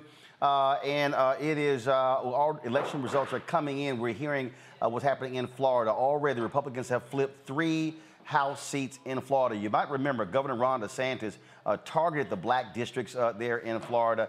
and so this is what happens when you control the legislature as well as the governor's mansion. And we're seeing that as a result. and so that's one of the things that you hear uh, that, we're also seeing here. Also, uh, the uh, uh, folks that are calling the race for DeSantis over Charlie Crist for governor. DeSantis gets reelected uh, there. Also, Politico is calling the U.S. Senate race for incumbent Senator Marco Rubio uh, over Congresswoman Val Demings. And so that was always going to be a very, very tough seat for Democrats to pick up. And one again, uh, one of the problems there uh, in Florida is that Democrats uh, have not uh, had a strong infrastructure there uh, that used to be a Democratic state, became a purple state. In many ways, it is a very red state. And so Democrats continue to be in disarray in the state of Florida, uh, and many believe that they may lose that state for a generation based upon how they have performed in the last two election cycles. And so uh, that is what is happening there. Uh, and remember, uh, as I said, Governor Ron DeSantis, uh, look, he overruled the legislature. He illegally withdrew, he illegally redrew those districts, and he specifically targeted uh, African Americans. And of course, the Supreme Court did nothing to step into that uh, situation and they allowed that to go on. And this is why I keep telling folks why elections matter. Because remember, uh, the, the, federal judges ruled that there should, there should have been an additional congressional seat in Alabama that, that was black, an additional uh, black district in Louisiana. But the Supreme Court stepped in and allowed those maps to stay into effect. And so you could have had two black pickups there in uh, Alabama and Louisiana, but Supreme Court ruled. And so for all y'all people who keep saying it didn't matter if Hillary Clinton beat Donald Trump or if Joe Biden beat Donald Trump, whoever's in charge of the presidency, who's in charge of the Senate, that's who gets to determine who these Supreme Court picks are. And so don't think for a second that that Supreme Court matters. And, and, and, by the way, I'm sick of some of y'all ignorant ass black people who saying that uh, it was performative or simply um, just window dressing uh, for President Biden to pick uh, Ketanji Brown Jackson, the first black woman on the Supreme Court. That's stupid as all get out uh, because, again, those Supreme Court positions matter. They are lifetime appointments. And trust me, if the folks on the right know how important it is, well, black folks had better understand how important it is because how different would it be if you had a real black justice on the Supreme Court who wasn't named Clarence Thomas? Who was in who was in the mold of Thurgood Marshall. But y'all keep saying uh, those seats are not important. So those are some of the elections uh, that, that, we're looking at. And again. Um, we're looking at what's happening here, waiting to get uh, more information uh, of the Senate races in Pennsylvania in North Carolina as well. And so we'll be pulling those numbers up, uh, breaking those numbers down for you as well. We're also looking at Wisconsin, but also Ohio, a hotly contested race. And of course, the U.S. Senate races in Georgia uh, as well as Arizona. Democrats also are trying to hold on to the incumbent positions in New Hampshire, in Nevada, in Arizona, in Georgia, in Colorado, because uh, right now it is 50 50, and they're, they're hopeful they can pick up at least one or two seats. If they're able to win Pennsylvania and or North Carolina, they go from let's go 51 49, uh, 52 uh, 48. So we'll actually see uh, what happens there because right now Republicans control those seats in North Carolina and Pennsylvania as well. So it's going to be a very, very long night as we are looking at uh, in terms of what uh, is going on, what is going on here. Now, again, uh, let's go here. There's also Associated Press. They have projected that Wes Moore is the third African American in history uh, to become a governor in the United States. Uh, of course, the polling data show Wes Moore was up some 32 points in that particular race. As I said, Doug Wilder, he of course was the first black governor elected since Reconstruction. That took place uh, in Virginia. Deval Patrick was elected governor in Massachusetts for two terms. Uh, Wilder served for one term, and that's based upon their constitution. And now Wes Moore, who ran a nonprofit, a book author, served in the military, and yes, he's an alpha man. Uh, he, of course, uh, yeah, some things are more important than others. Uh, and so Wes Moore uh, makes history uh, as the uh, third black governor in American history. And not only that, we're looking at, folks, let me know uh, the attorney general's race there in, in, uh, in, Maryland as well. Anthony Brown, the, form, uh, the congressman uh, who was leaving that position to run for attorney general. And we're watching that race. We'll, we'll, get the results there. And again, if he's able to win, African Americans would hold the top four positions in the state of Maryland. Talk about black power that's what happens when you emphasize black turnout uh, in these critical elections. And so, again, we are we are looking at that, and so there are a number again a number of races uh, that we are looking at uh, and uh, and want to want to break break down. We're also uh, also looking at um, uh, some other seats. and let's see here. Again, I'm, I'm trying to, I'm looking at some information here uh, that's coming through uh, out of North Carolina. Uh, it is uh, too early to call uh, the race there um, in um, there in um, in Maryland with Anthony Brown. As I said, one of the things that we're also looking up uh, is what's happening in New Hampshire. Uh, of course, uh, incumbent Senator Maggie Hassan, she is running against a MAGA Republican, Don Bolduc, uh, there. And so we're watching that as well. Democrats, again, need to hold where they have uh, incumbent positions, and that is in New Hampshire, Colorado, Arizona, Georgia, and Nevada. And their focus is picking up at least one or two seats uh, they're looking at Pennsylvania, looking at North Carolina, potentially uh, Tim Ryan. Folks, let me know where we're looking with Tim Ryan in Ohio. And then, of course, you also have Mandela Barnes, who's running against uh, Senator Ron Johnson. And my God, it would be awesome to see Senator Ron Johnson lose uh, because talk about a Russian agent as well as uh, a white nationalist uh, who will lie and say do whatever he can to win. and so that's what's happening there. And so, uh, we're watching all of that. Got a number of people we're going to be talking to right now in our 8 o'clock hour. Uh, our panel, uh, our first panel is still with us uh, Larry, Monique, uh, Avis, as well as Michael. But I'm going to walk on over here uh, to our living room set. Folks are busy over here. And so let me get on over here and chat with y'all. and while we do so, though, folks, there's a lot of people right now who are freaking all out. They're nervous. They don't know how to handle election night. I've seen folks sitting here uh, talking about doing yoga. Some folks talking about uh, they, they're going to turn off their television. They don't want to hear any results. Uh, some people they say they t- turn their phones off. I've seen all of that. Uh, and so joining us now is Reverend Dr. Jackie Hood Martin, host of uh, uh, A Balanced Life uh, on the Black Star Network, uh, because uh, folk, I guess they, they, need, they need some good examples uh, of how to calm their asses down. Uh, and, and I, I, don't understand why people totally freak out. I'm not one of these people who's constantly looking at polling data and looking at it and just going nuts. I'm like, look, y'all, it is what it is. It, polls don't matter to me. It's what happened on, the, on election day. That's what I focus on. Uh, but Jackie, uh, what are some of your tips for these people uh, who are right now stressed out? They're binge eating right now. Uh, they're sitting there, they're cussing out their spouse. Don't, don't know how to don't know how to act uh, because they are afraid of what's going to happen tonight.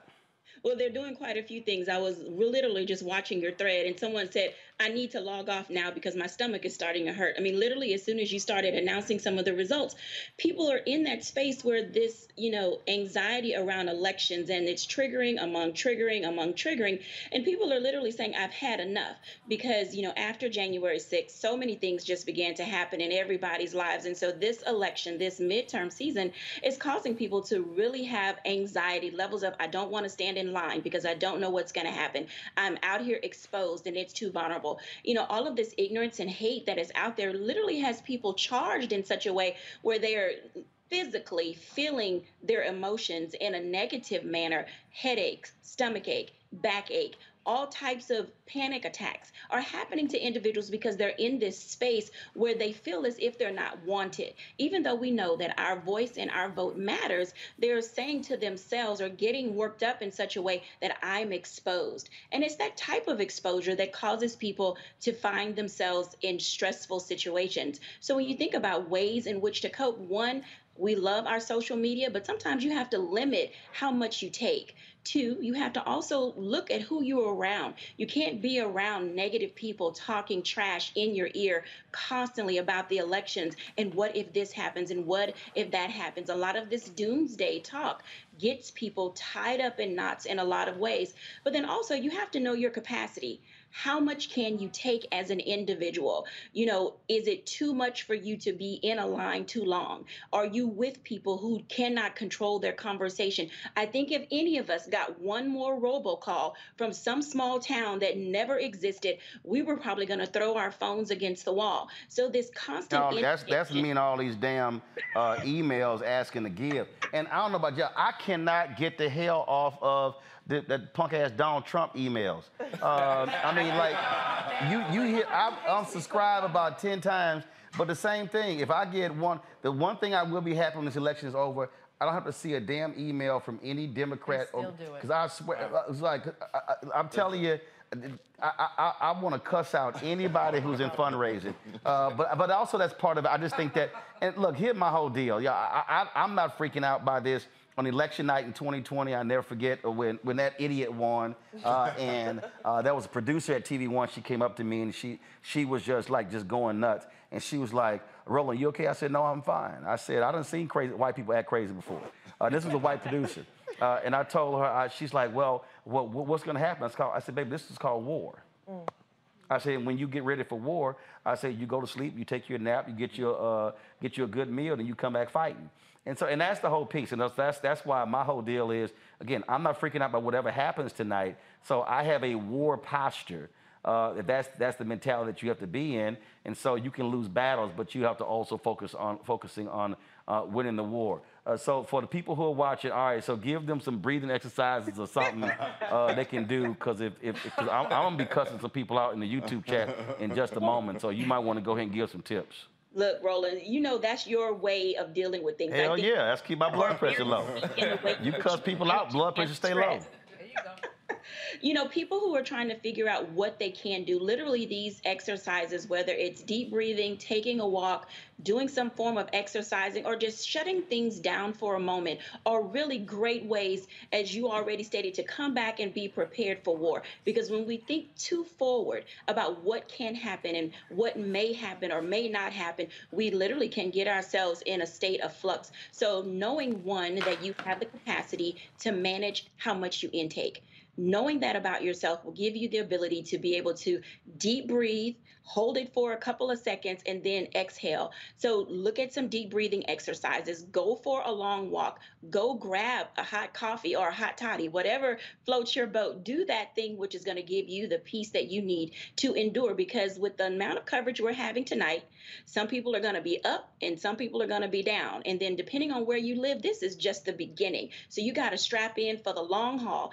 and get yourself in that state of saying, I can endure this because literally the battle is just beginning. Oh, well, somebody just hit me that said cannabis works. Yes, it does. All right. Uh, folks, we should have we should have watched we should have watched uh, uh, Balance uh, live uh, on the Black Star Network. We're over Dr. Jackie Hood Martin. We appreciate it. Thanks a lot. Thank you. All right, folks. Uh, joining us via Skype right now, we got several guests.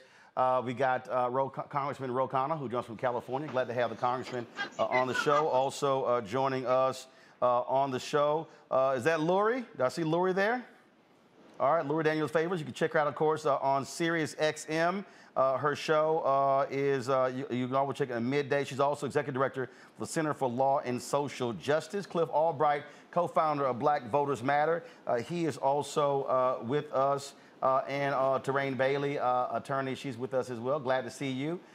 joining us, let's see here, we got a bunch of folks here in the studio, so I'm going to introduce them in just a second. Let me do this here. Congressman, I'm going to go to you. Uh, you've got uh, uh, big races there in California. You got Karen Bass, uh, who's running against uh, a Republican and Democrat. He's a dino, Democrat name only, uh, who spent almost $100 million to win that, that, that race there. and it's quite interesting how you've seen some of the people who, were endorsed, who have been endorsing him. that's one of the races that, that we're looking at in California. but also, uh, you look at the race uh, with uh, your fellow Congresswoman Katie Porter there in Orange County.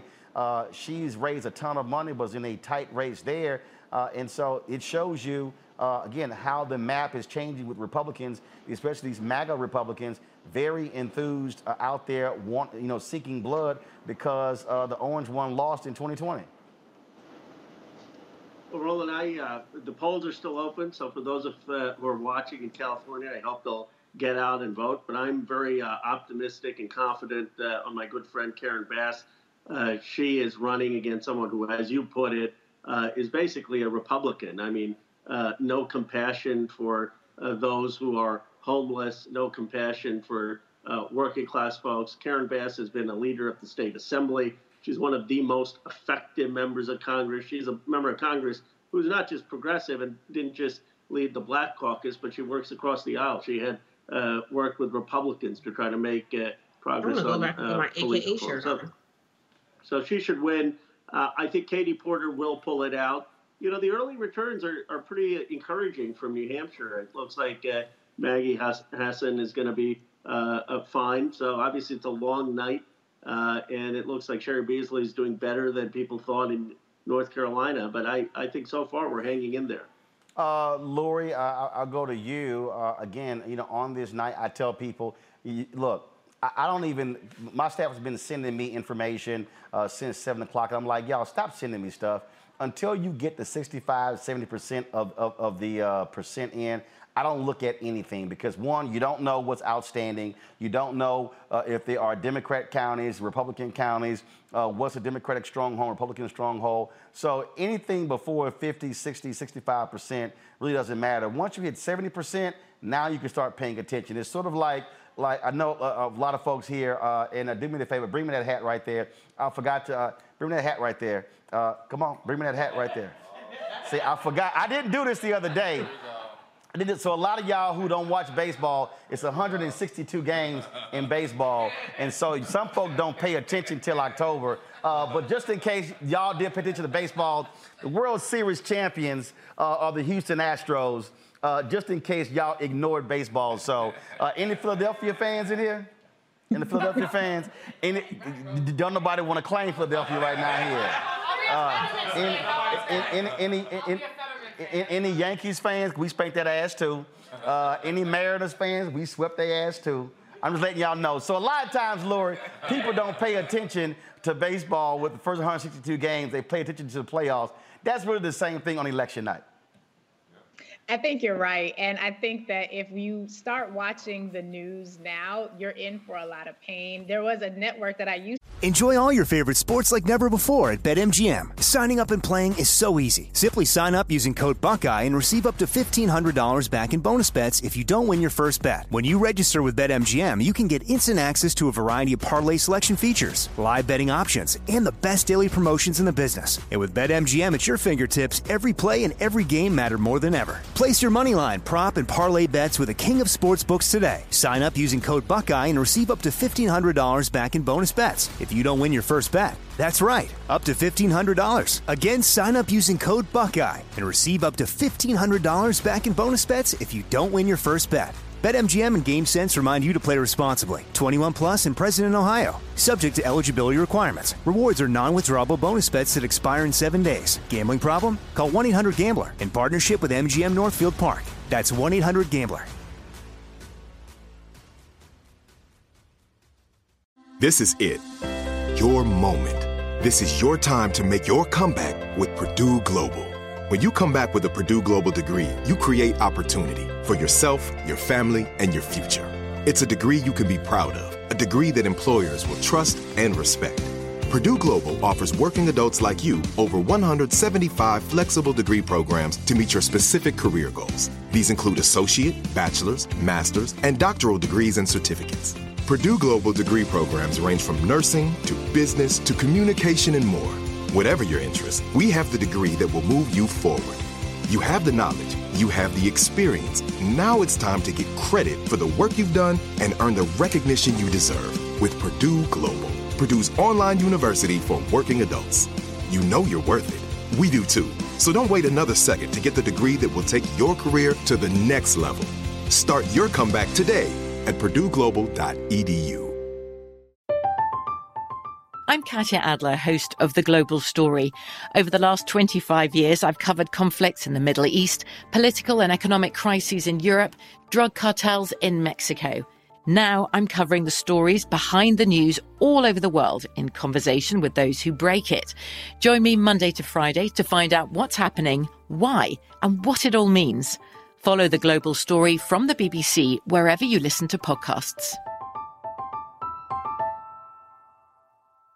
Are you looking for the perfect move in ready home this spring season? Now's the time to buy at Fisher Homes. For a limited time only, enjoy below market interest rates starting at 5.375% APR, 6.139% APR. With these exclusive lower rates, you can save hundreds on a move in ready home and start enjoying the benefits of home ownership even faster. Schedule your personal tour with one of our new home specialists at FisherHomes.com and make this spring the season you find your perfect home sweet home. Financing provided by Victory Mortgage, LLC, NMLS 461249, Equal Housing Lender to watch before they uh, disgracefully fired the amazing Tiffany Cross. Uh, but I would watch them typically on an election night, and you will notice that the music rises and soars just for them to get you all hyped up and excited to let you know that the race is too close to call. So it is a long game. This is an emotional game. And I would like to remind everyone this is just one inning We got elections. Well, and some of us have elections next year. We have elections coming again in two years. This is not a moment. This is not even a moment that's independent of previous elections. This is just another layer on top of uh, whatever it is we're baking here in the United States of America. So we're not in it just for this moment. We're in it for the long haul. Unless y'all got somewhere else for us to go and we moving, then uh, you know, let me know and I'll happily join you. But while we're here, be ready to dig in because it's not just about this election. It's about every election that's going to take place between now and the last breath you take on this earth. Cliff Albright, uh, you've been out there all around the country on the ground, uh, going to the places a lot of people ignore. Uh, what have you been seeing? What have you been hearing? Y'all with the blackest bus uh, in the country. This, of course, is the blackest election night coverage. Uh, we've been on the ground as well, and, and, that's you know I had to call out Meghan McCain the other day uh, because uh, she said some silly stuff about oh why is Beto O'Rourke and Stacey Abrams running? I was like, look, fool, you don't just run for your race, you actually are building infrastructure for other down ballot races, and you're rebuilding party infrastructure when you run for state statewide race. You know, but you would, would think a so-called well, she ain't no political expert. She just John McCain's daughter basically.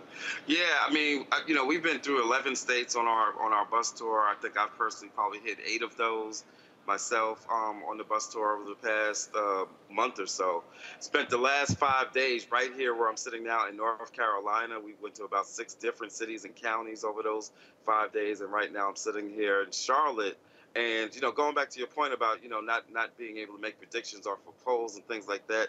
But you know what we have done, you know, and when you're doing work in the state, sometimes you can you can look at like some of the early results. You can look at the early vote. Like we we knew looking at some of the early vote results. Um, and, and where votes were coming from and, and which precincts and things like that in this state as well as in Georgia. You know, think we knew that things were looking good in a couple of these races. And even tonight, as we drove around in the Blackest Bus in America to a couple of polling places, um, one, seeing the energy that was out there, the conversations that we were having, but more importantly, just looking at the vote tallies. I mean, we were seeing, you know, there's a couple of the biggest precincts here in Charlotte that topped their 2018 turnout. And so when we see those numbers to match the conversations and the energy and the enthusiasm that we're we're seeing and feeling when we're having conversations, you know, we've been feeling pretty good. I, have been saying for the past five days that North Carolina, actually longer than that, Roland, you know, I've been saying for some time that I thought Democrats might p- actually pick up three seats tonight. And I'm standing by that, and I'm convinced that one of those will be right here in North Carolina.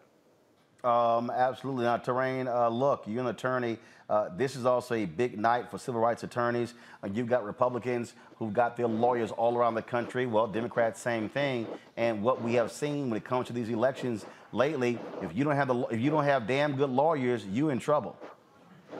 But one of the things that has started happening right after the 2000 election with the Bush Gore situation is that having attorneys election night became really important because we see that election came down to what was litigated and what was argued before the Supreme Court. Same thing here. There are lawyers all over the country writing motions, filing motions, and judges ready to rule on them immediately. So the legal aspect of these elections is huge right now.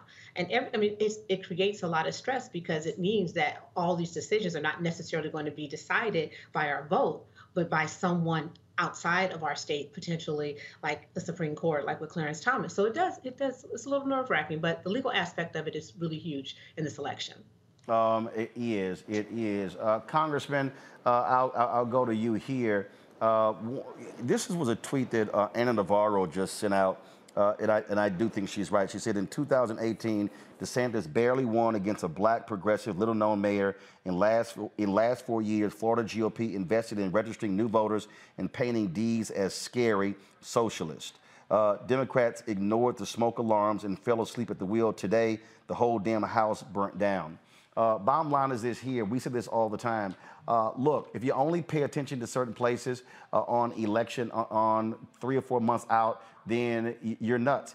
This has to be a 365 uh, day a week thing. And if the Democratic Party uh, wants to win, especially in the South, they are going to have to, and I'm going to be very blunt right now, they got to stop listening to these white Democratic strategists who don't know a damn thing about people of color and, inv- and invest in these communities. Otherwise, they are going to continue to lose. Just having a black candidate is not enough. You've got to put resources on the ground and invest early and not just come holler at black folks in October. Exactly. well, Ro- you're, Roland, you're right. Uh, and, you know, we need to start, in my view, with looking at the Obama coalition. I mean, Obama won uh, Florida, he won North Carolina, he won Ohio. So obviously, he showed that these states are not out of reach, and he put together a coalition in the infrastructure to do that.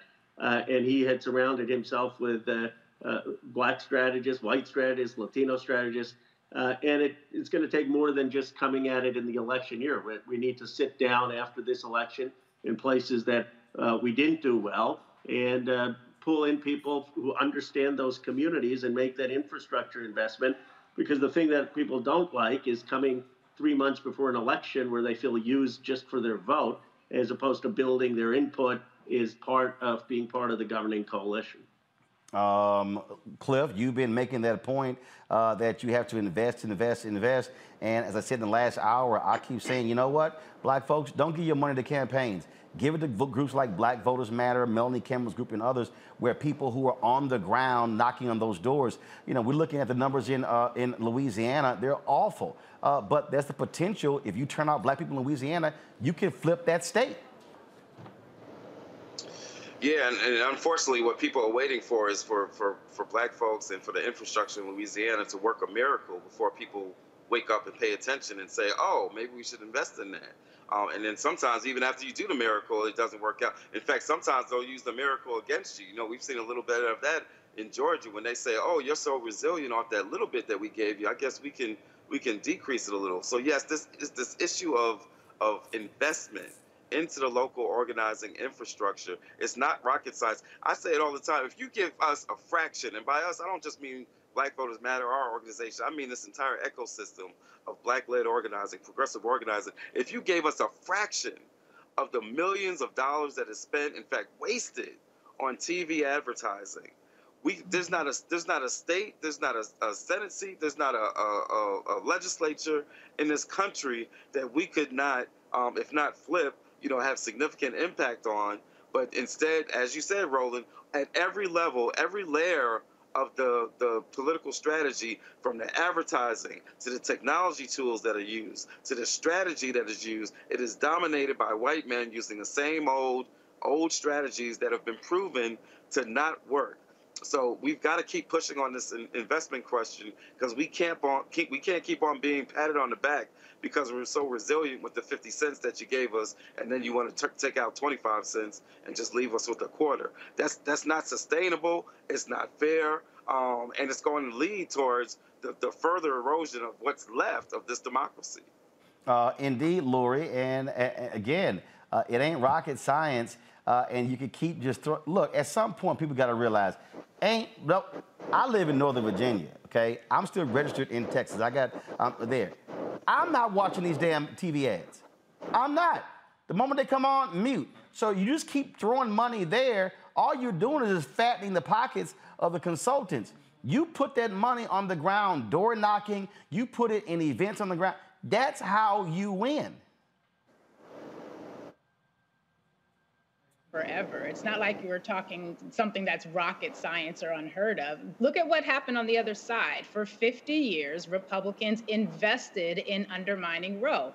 50 years later, they got the return on their investment. We often think about investment as in a cycle by cycle effort when it's really year over year, month over month, not just digital media not just social media. We often forget the vast majority of Americans are not actually spending a whole lot of time on social media. I know Twitter seems like everything to those of us who were there before it got to be what it is right now, but most of our folks are not following the, tr- the trending topics. And so if we were to think about what could a 50-year investment look like, then that could give us a vision that could stand up against something like a 50-year investment in the undermining of Roe, a 50-year investment in undermining the Voting Rights Act. But I think for us, what we have to think about as part of the Black Star Network is let's pretend they never invest a dime.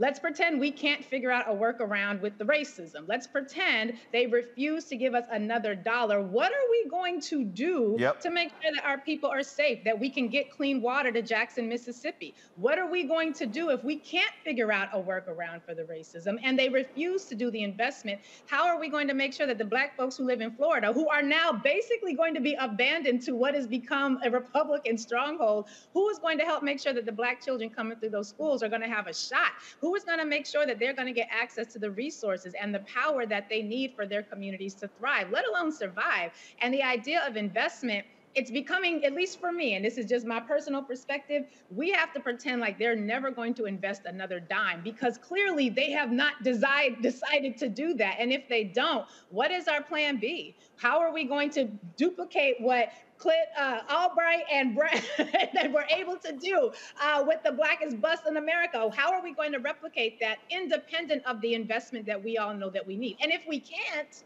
then we gotta have we're gonna have to have another conversation because white nationalists, white supremacists right now are preparing to run the table, Right. and we have yet to see an effective response to that. I'm gonna get a final comment from Cliff. Final comment from the congressman.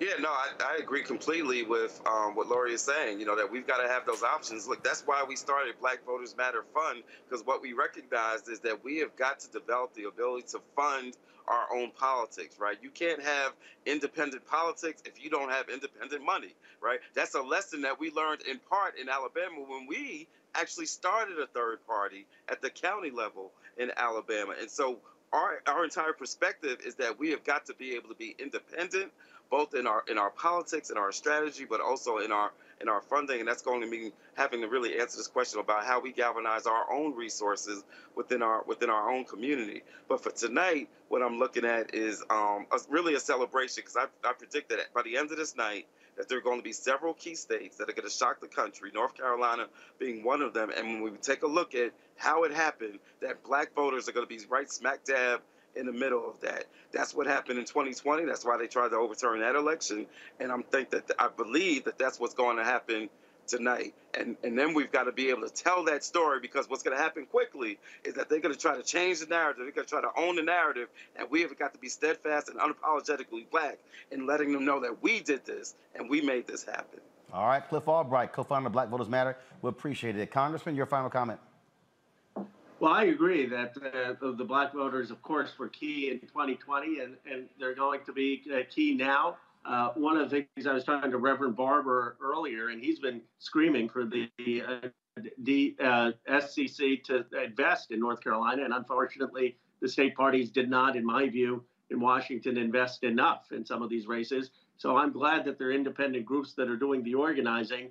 But after this election, we need to also have a conversation about all the money that the national parties are raising and what investments they need to be making uh, in these states, not just for any one election cycle, but for the next decade. Because the governing majority for the Democratic Party uh, in the House, Senate, or with the presidency all run through doing well in the Black South and uh, with the Black community uh, across the country. Congressman Ro Khanna, we really appreciate it. Thanks a lot.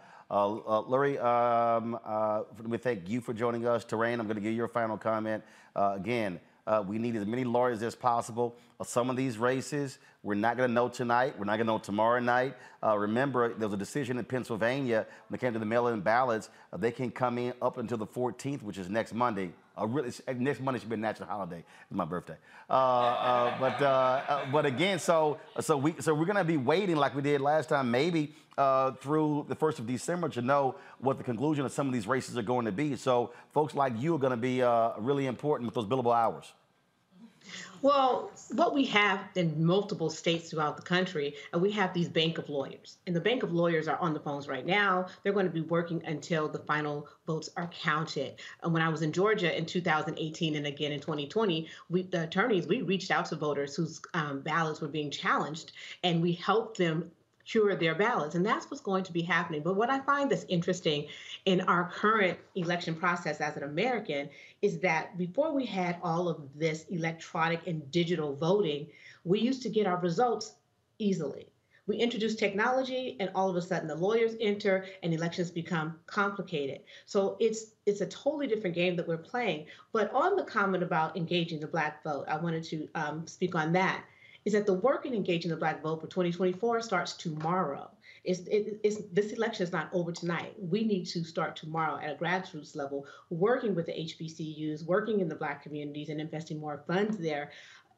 What happens after every election is that we turn it off and then we wait until we get closer to um, after the primaries, and then we start engaging the Black community. That is no longer going to work. We need these college students, we need these high school students who are going to be able to vote to be engaged starting tomorrow. If not, we're going to be in the same position because, as my other council said um, earlier, if we do not make this a sustainable campaign and we make it continuous, we're going, going to be in the same position time after time. They got what they wanted with Roe. We can get what we want, but that takes time and investment. All right, Terrain, we appreciate it. Thanks a lot. I appreciate it. All right, time for our free fall panel. We know how this is going to be. It's going to be buck wild crazy. Uh, Joe Richardson, civil rights attorney. Uh, to my left, you got Eugene Craig, CEO of the X Factor Media. Rebecca Carruthers, vice president, Fair Elections uh, Center. Omekongo Dibinga, professor lecturer, School of International Services, American University. Dr. Julianne Malveaux, Dean, College of Ethnic Studies, California State University, Los Angeles. Uh, we also have, of course, uh, with us Brianna Cartwright. Uh, Brianna, of course, political strategist. Uh, and of course, she'll likely be uh, sticking up for her millennials, millennials and uh, uh that whole crew. Yeah, you know, you know exactly what's coming. Uh, Tammy Allison, Esquire, presidential partner expert. Did I miss anybody? I miss anybody? Got everybody? All right, cool. All right, because a whole bunch of y'all. Of course, we still got we still got the panelists over there as well, and so I'll get I'll get back to them in a second. Uh, and then uh, Monique, stop texting me. Seriously, I don't, I, I don't need all these updates from you. Okay, it should be damn text messages. Uh, so uh, here's the deal: uh, governor's race. Uh, get some update. Governor's race in Georgia. Kemp up five points against Stacey Abrams. About 44% of the vote is in there. Uh, they're calling the race in Arkansas for that fool, Sarah Huckabee. Mm. Uh, now, uh, the race that we're watching, oh, also Warnock and Herschel Walker, uh, two percentage points. Walk, uh, Warnock is at 50.3%. Uh, Warnock is at 48%. and again, if it's 50 plus one, no need for a runoff. And so that's really what the Warnock folks are hoping for. Uh, so we're watching that. Uh, the race that everybody's watching, uh, about 53% of the vote is in. let me just double check that again. 56%. Cheri Beasley, 51.5. Ted Budd, 46.7. Wow, uh, and so, fantastic. yeah, Cheri Beasley is up in North Carolina, and so uh, that could be the big, the big, big story of the night if she's able to hold on there. Now, uh, it's only about 31% uh, in in Ohio. Uh, Tim Ryan is at 55.5%. J.D. Vance is at 44.4. There's about a 10-point gap between yeah. DeWine who won, who they've already declared him the winner, the Republican governor of Ohio. So a lot of people voted for DeWine for governor, not voting for J.D. Vance for U.S. Senate. Same thing happened in Georgia. Split okay. ticket there. People are voting for Warnock, mm-hmm. not voting for Walker, but they're voting. They voted for Kemp and not voting for Stacey Abrams. So that's what's what's happening there. Um, just I'll throw it out there. Anybody can jump out and go first. Uh, what is uh, what do you find the most interesting tonight uh, so far? I think you're gonna have a lot of split ticket across mm-hmm. the board. Um, I think you know you're going to see a Kemp Warnock situation. I think you're going to see a DeWine uh, Vance, uh, uh, DeWine um, Tim Ryan situation, uh, particularly in Ohio. Um, Ohio Republicans can be pragmatic. I mean, for a very long time, you know, they, they had their delegation be Sherrod Brown, Rob Portman. Right. You know, um, and, and Sherrod, Sherrod uh, Brown has been winning in Ohio. Yeah, winning. Even though Hillary Clinton lost Ohio by 450,000 votes yep. to Donald Trump in, in 2016. Mm-hmm. And, and, and then the other part of that is that if you look back at COVID, DeWine was one of the few Republican governors, along, along with Governor Hogan, that was willing to fight the Fed, to fight the presidency on actually putting in COVID restrictions in place to save lives. You also had a Republican Ohio Supreme Court yep. that was also blocking Republicans when it came to uh, their voter suppression. Yep. That, Rebecca, was a huge thing right there because, eh, in fact, the Chief Justice is retiring, and she wrote an op ed blasting Republican legislature what they were doing when it came to the vote. Yeah, so we're really watching to see what's happening in the Ohio Supreme Court tonight. We're really encouraging a lot of our students on the campuses that we engage and do work in because we really want them to understand that they have a true voice in what's going to happen tonight with the Ohio Supreme Court. Uh, Brianna, you should feel good in Wisconsin. uh, in Wisconsin, I saw a tweet earlier uh, where uh, young voters were up 360% in Wisconsin today over 2018. Uh, that's why you're beaming so, because you know I've been killing y'all. I'm beaming because for my friend Barnes, okay? I'm beaming for my friend Barnes. Well, you know, okay? I, I look, I, I certainly hope so. Uh, but again, this is this is what I have been saying for the longest. If young folks show up, Come y'all on. should have that video. Uh, I sent y'all uh, folks in the polls at the University of Texas. Uh, other Enjoy all your favorite sports like never before at BetMGM. Signing up and playing is so easy. Simply sign up using code Buckeye and receive up to $1,500 back in bonus bets if you don't win your first bet. When you register with BetMGM, you can get instant access to a variety of parlay selection features, live betting options, and the best daily promotions in the business. And with BetMGM at your fingertips, every play and every game matter more than ever. Place your moneyline, prop, and parlay bets with the king of sportsbooks today. Sign up using code Buckeye and receive up to $1,500 back in bonus bets if you don't win your first bet. That's right, up to $1,500. Again, sign up using code Buckeye and receive up to $1,500 back in bonus bets if you don't win your first bet. BetMGM and GameSense remind you to play responsibly. 21 plus and present in Ohio. Subject to eligibility requirements. Rewards are non-withdrawable bonus bets that expire in seven days. Gambling problem? Call 1-800-GAMBLER in partnership with MGM Northfield Park. That's 1-800-GAMBLER. This is it. Your moment. This is your time to make your comeback with Purdue Global. When you come back with a Purdue Global degree, you create opportunity for yourself, your family, and your future. It's a degree you can be proud of, a degree that employers will trust and respect. Purdue Global offers working adults like you over 175 flexible degree programs to meet your specific career goals. These include associate, bachelor's, master's, and doctoral degrees and certificates. Purdue Global degree programs range from nursing to business to communication and more. Whatever your interest, we have the degree that will move you forward. You have the knowledge, you have the experience. Now it's time to get credit for the work you've done and earn the recognition you deserve with Purdue Global, Purdue's online university for working adults. You know you're worth it. We do too. So don't wait another second to get the degree that will take your career to the next level. Start your comeback today at purdueglobal.edu. From BBC Radio 4, Britain's biggest paranormal podcast is going on a road trip. I thought in that moment, oh my God, we've summoned something from this board. This is Uncanny USA. He says, Somebody's in the house, and I screamed. Listen to Uncanny USA wherever you get your BBC podcasts, if you dare.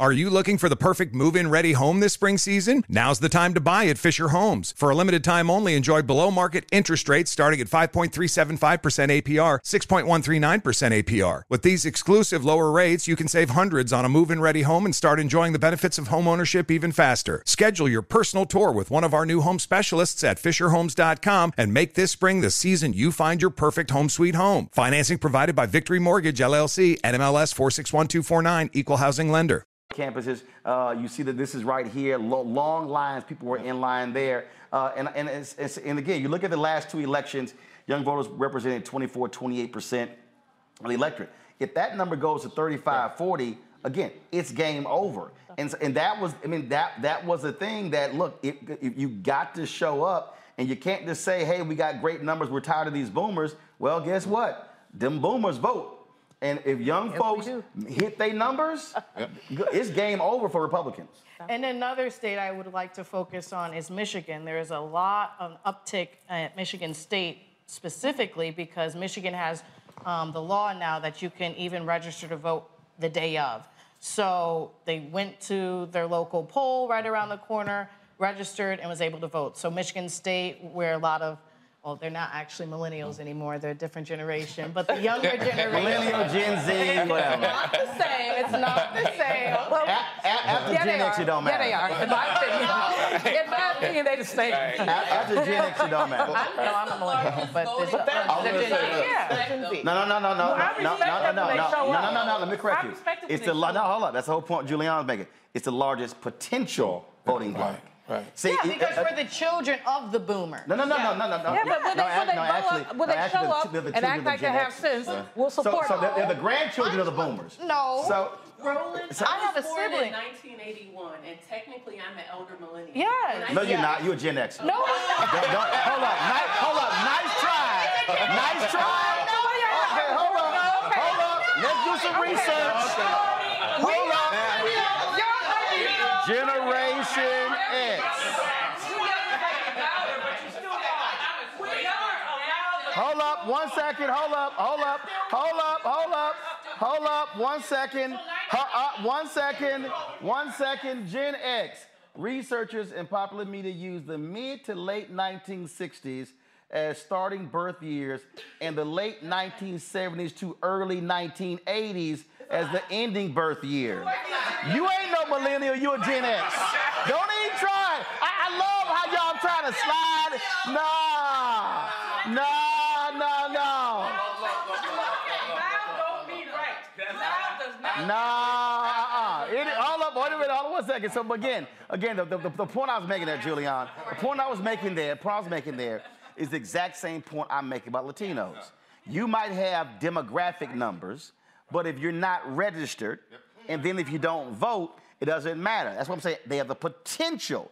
And I'm, I've been saying, look, vote because vote your numbers. When you vote your numbers, then you can truly say, hey, we are the largest voting block. Voting block means you vote.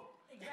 So, Roland, a 25 year old, uh, I don't know what they call them, but a 25 year old, I, I'm not dealing with y'all. a 25 year old brother just won Val Demings' seat in Florida. Yes. Yep. That's right. He's, he- he's, he's, the first, he's the first millennial to win in Congress. Uh, Black Latino. But it's really exciting. Yeah, to- yeah. It's really exciting to see him to see him win. That's what young people can do. But y'all who are organizing these youngins need to organize them effectively because they talk a lot of smack, but they don't do anything. And let me say before y'all start jumping, I just want to talk about LA for a minute because um, 'cause, you know I live in LA sometimes. And um, y'all, y'all see me here. but Car- I, I'm very worried about the LA race. Um, Caruso is spending outspent Karen 13 to 1. Uh, yesterday, I was in my office uh, watching TV. I was supposed to be doing something else. Literally, in one half hour, seven Caruso commercials. Wow. Uh, Oh, yeah. Seven. That Just was like, after- ah, that's after- much better, man. That's all I But- saw but the for thing the is- film. but they- so the concern, Roland, is the, the folk. I also participated in the NAACP thing last evening where they were trying to get people out to vote. And the concern is the indifference that so many of our people have, whether they're youngins or even, I mean, baby boomers, we do vote, but not all of them. Well, you're Now, a lot of right. these, Right. the conspiracy theorist black folks and those 80s people who they're not going to vote until they get reparations when they, they never go vote. But, but here's the thing. I'm, Omekongo, I want to go to you because you, you, you look, you teach on the college campus. Uh, and uh, again, I, I keep going back to to understand how to get people to vote. There's an actual process here. Okay, just saying go vote ain't it. Mhm. That's one. Yeah.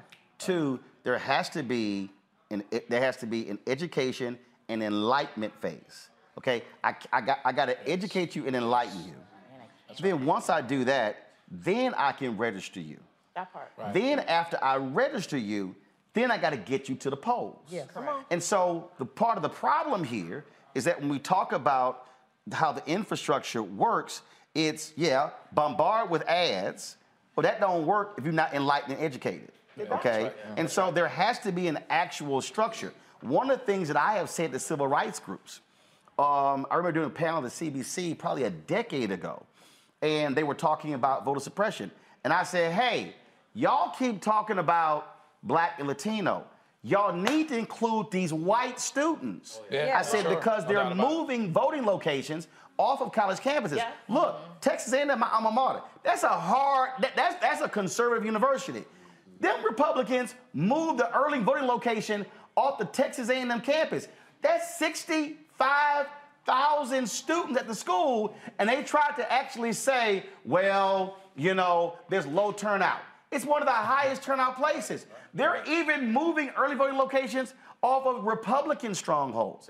And so that's a part of the education process to get these to let- tell these white students, hey, they ain't just targeting black folks, they targeting you. Yeah. Oh, most definitely. And teaching at, at American University, these students, having seen them just two years ago versus now with the Dobbs decision and the like, when you talk about educating them and they're looking Hold at on one second while you talk. Steve, get off the floor. Was trying to fix the microphone. Y'all, we don't worry about all that. Steve, get, Steve, get off the floor and, and go ahead and walk, go ahead and walk into the studio.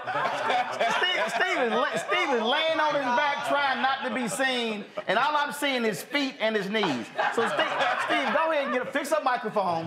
While Omekongo, Steve, stand up. While Omekongo goes talking, pick up my, fix up microphone. Omekongo go keep going. you know, and you know, just seeing their level of activism just two years ago versus now, when we have the Dobbs decision and the like, and they're now they seeing at the beginning of their reproductive stage of their lives, they've mm. just lost the right. And Yeah, then sure. ma- many of them are, are very progressive as relates to LGBTQ plus rights, and they see that now that might be on the chopping block because Clarence Thomas is like, put it on the table for me. And so, like you said, Roland, when you inform them that this stuff is not just going to affect people in poor communities or those people over there, that they're coming for you too. I'm seeing just, just a night and day difference as relates to their level of activism. And so when we talk about these young folks as relates to potential, now they're at a point where many of them are seeing that people are really going to come for me. They don't care about my rights. We thought it was just going to be about those quote unquote people of color in the hood, attack them, prison reform, and all that other type of stuff, lock them up. But now you see that these Republicans don't care. All they want is power, and they will step over anybody to do it. Tammy? Roland, you know my credentials. so you know I ran No, I don't, but go ahead. I'm just messing with you. Go ahead. Go ahead. Go ahead. Go ahead. Just go. My Nigerian self likes to go through my list, but We, we, we, we, we, we, we, don't, we, we don't need all that. Just go. Just talk. I think it's important uh, to your comment, you know, and also to your comment, Roland, about informing and educating, right? So my run in Texas District 6, which is now District 30, shout out to Jasmine Crockett because she's leading the race. Okay. so, um, you know, as a first-time politician, never ran for Congress before. I was shocked when I got the call. Like, you know me?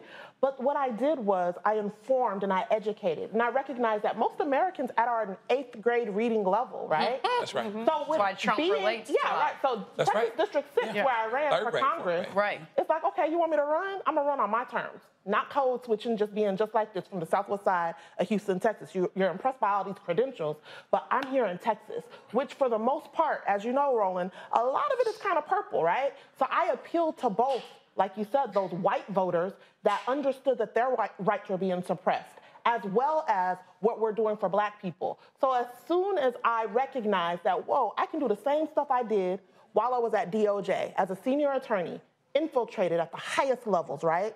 Quit. And I brought that information out to everybody. Gave y'all the cheat sheet for clemency, right? I did the same thing with the congressional run. Gave them the cheat sheet as, as to how it works. Let me not alienate the majority group in this predominantly red district.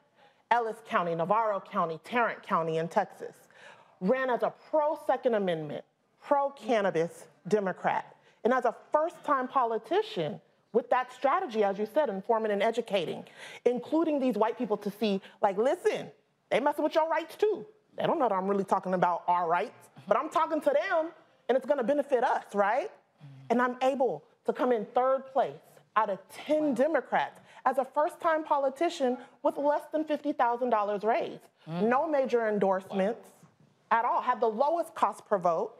And I shook it up to the point where no Democrat made the runoffs. It was two Republicans. That was probably what was going to happen anyways because it's a predominantly red district. So they redistrict. But I was able to endorse Jasmine Crockett whenever they made it District 30. And those same white people that was messing with me because, oh, she pro Second Amendment. Yeah, I'm pro Second Amendment because in this country, when you have a conviction, the only way to get your federal gun rights back is through clemency. So black people are adversely impacted more than that. So that's what I'm running on. But white people, all they hear is pro Second Amendment, right? Roland, real quickly. I'm going to go to here because I'm Yeah. talking about gun. Right. Uh, and that's one, that's one of the deals that uh, when you look at a lot of these places around the country, uh, Tim Ryan went off on Mhm. some unnamed Democratic consultant who's told Politico, Hmm. uh, Right. we need to we need to blow off Ohio. We need to Oh. we need to run in these places where we have educated uh, educated um, college voters. Uh, and I'm going, well, that's how you keep losing. Right. Because Yep. frankly, you can't ignore the number of people in this country who don't go to college. right. Uh, but you also have to have a story where you're talking to them as well. Uh, and the thing that I keep saying is, if you don't run people, you will lose. And part of the reason, again, going back to why I had to slap Meghan McCain around, the reason it's important for Stacey Abrams to run, the reason it's important for Beto O'Rourke to run, even if they lose, is you're building infrastructure for other candidates and the next election. And when you don't, again, Florida is a perfect example.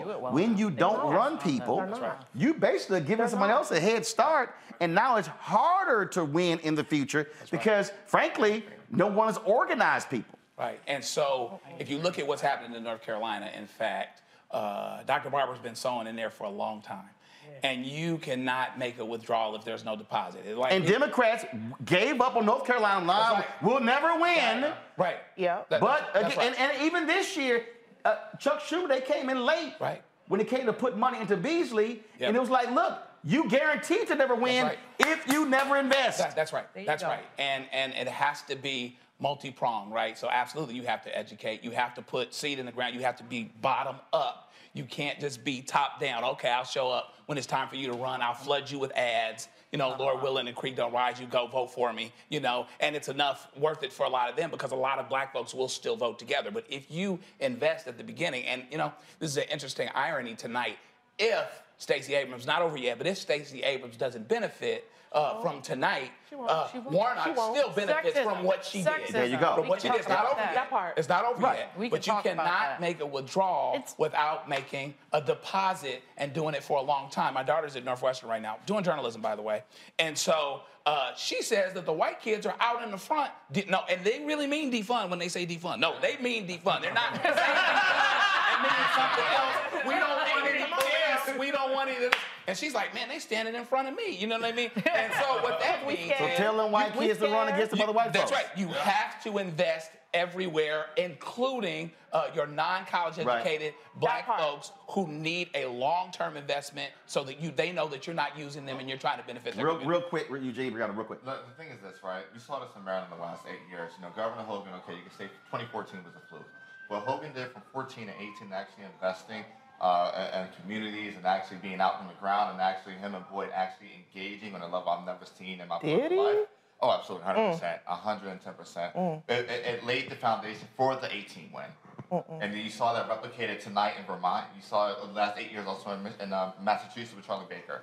So when you make when you make those deposits, you can go back and make those withdrawals uh, when election time comes around. I think one of the main things that I would like to highlight is the bottom up. Yeah. Yeah, I think right. too many times it's top down, and so the the pushback I have a little bit with what you said, Roland, is it only works for it to, to sustain if it's bottom up, because then the next year what? with, with the structure, right, the infrastructure. Well, no, So- but here's, but here, here's, here's, here's why you're wrong. You go, you push back all you oh. want. No, no, no. Here's, Well, let me finish no, my no, no, She said, she said she's push back. It, we've seen but- it in but- Florida. No, no, but, but here's because why. each year it gets worse because No. they didn't do it from the bottom up, so no, they no, no, can't no, no, no, no, no, it- it- no, no, hold on, hold on, one second, one second, one second, one second, one second, one second. Let me explain why, why I'm saying it's top down. Because when Beto runs, if you go back to 2018, when he ran for the United States Senate, first of all, he ran, oh, excuse me, hold up, he ran statewide. By him running statewide, he had a 254 county strategy.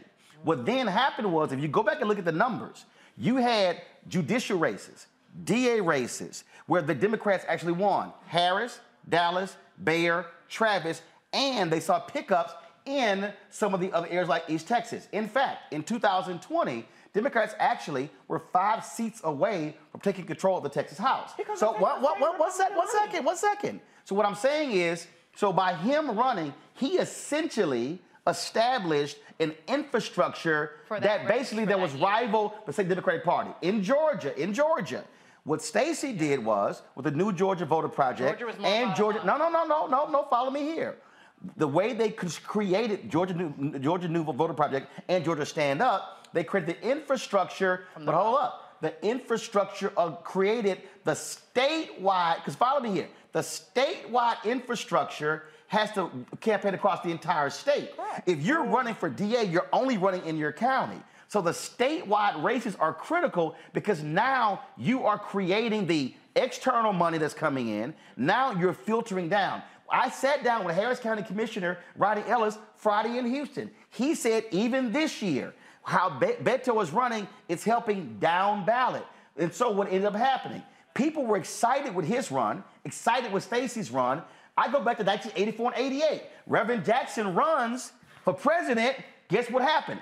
Down ballot. Black people were elected to the city council, county commissions, sheriffs. That, so what I'm saying is, we, you have to have that top piece that then ca- cause somebody to go, wait a minute, I can run for that local race. I can run for the school board. And so now the voting rolls, as, as Richard Shelby, the reason he became a U.S. Senator from Alabama as a Democrat, because Reverend Jackson put two million new people on the rolls. Now he rewarded Democrats by becoming Republican, but if it wasn't for, but if it wasn't for Reverend Jackson running here, they don't win U.S. Senate, congressional, county, city council, sheriffs, judicial, DA. And so that's why I'm saying you got to have that top race that creates the statewide infrastructure that helps everybody below. Shirley Chisholm, Roland, they're bought and bossed.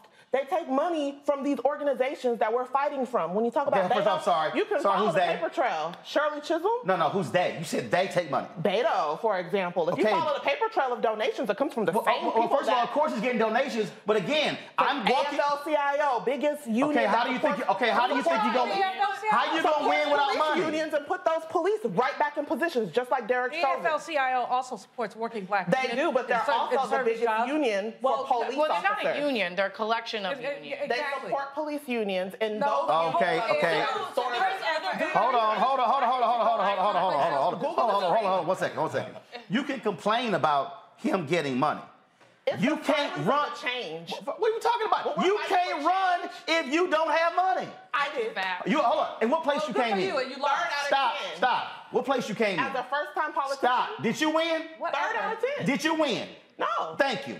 Okay? There's no Who- money for the people that actually are speaking No, out. here's the whole deal. Boo, you got to have money to win. Just Rebecca, Shirley go. So, so this is something that I think is very important we need to talk about. So in Florida, there are 1.2 million people who are of voting age who are not able to vote because they are returning citizens. Correct. They have felony convictions. Yes. And this governor, Governor Sanchez, Mhm. Right. purposely made sure that these folks Yep. didn't know how much they owed to the court. And it was a lie, yes. Made sure that Locked the them parole officers couldn't let them know. And this they pur- and they purposely arrested about a thousand of them They came in for to serve as a chilling effect.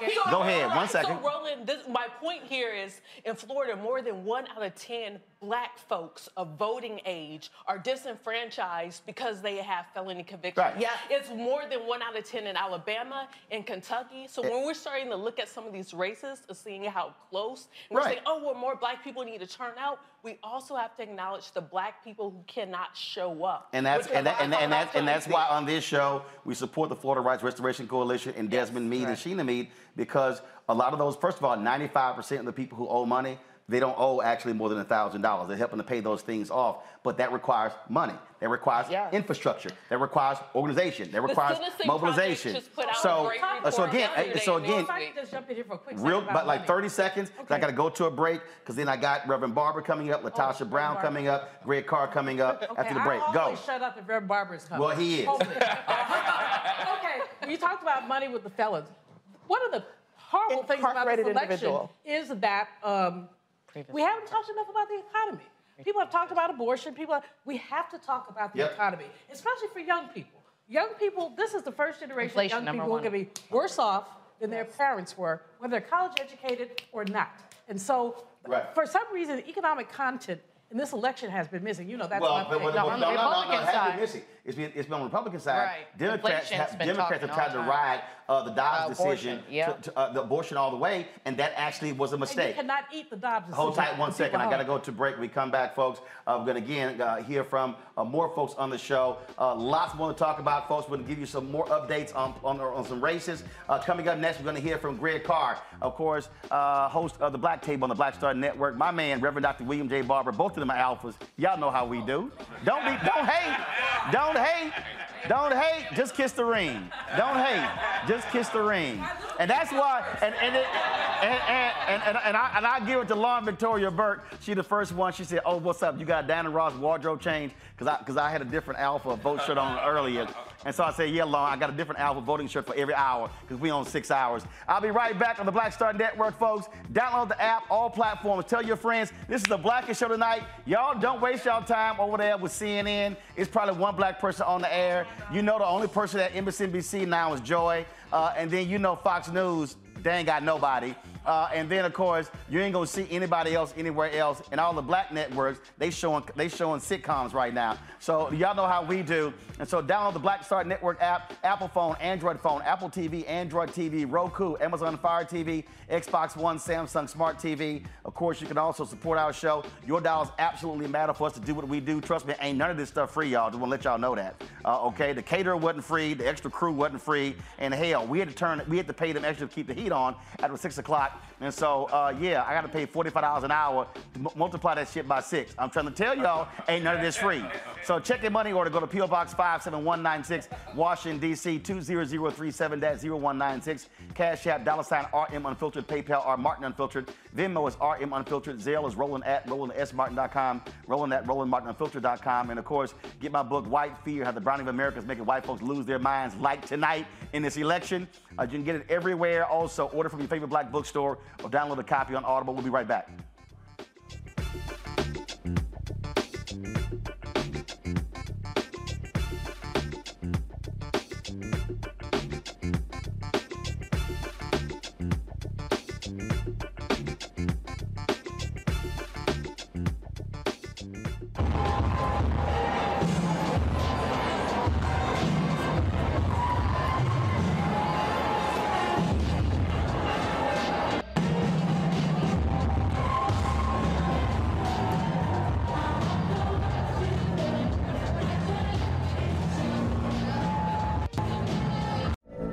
From BBC Radio 4, Britain's biggest paranormal podcast is going on a road trip. I thought in that moment, oh my God, we've summoned something from this board. This is Uncanny USA. He says, Somebody's in the house, and I screamed. Listen to Uncanny USA wherever you get your BBC podcasts, if you dare.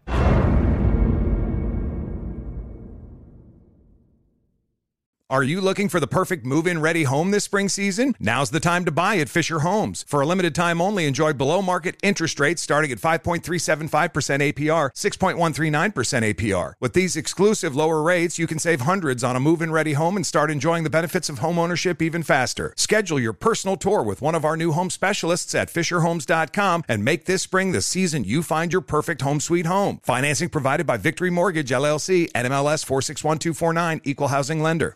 The wait is almost over. Get ready for the 2024 NFL season as the full schedule is announced. Every rivalry, every rematch, every rookie debut, every game revealed. The 2024 NFL schedule release, presented by Verizon, coming in May. Live on NFL Network, E ESPN2, and streaming on NFL Plus. Terms and conditions apply to NFL Plus. Visit NFL.com slash schedule release to learn more. I'm late. I'm late for a very important date. Time is running out to score adult theme park tickets at child prices from Undercover Tourist. This summer, make your Walt Disney World vacation more affordable than ever. Escape into a place where magic has the power to transport you into stunning worlds and your favorite stories for less. Buy from Undercover Tourist, an authorized seller, and link to official Walt Disney World apps so you can add on Genie Plus and Lightning Lane upgrades easy. Book your adult theme park tickets at child prices with Undercover Tourist now and save. UndercoverTourist.com. Indeed.com.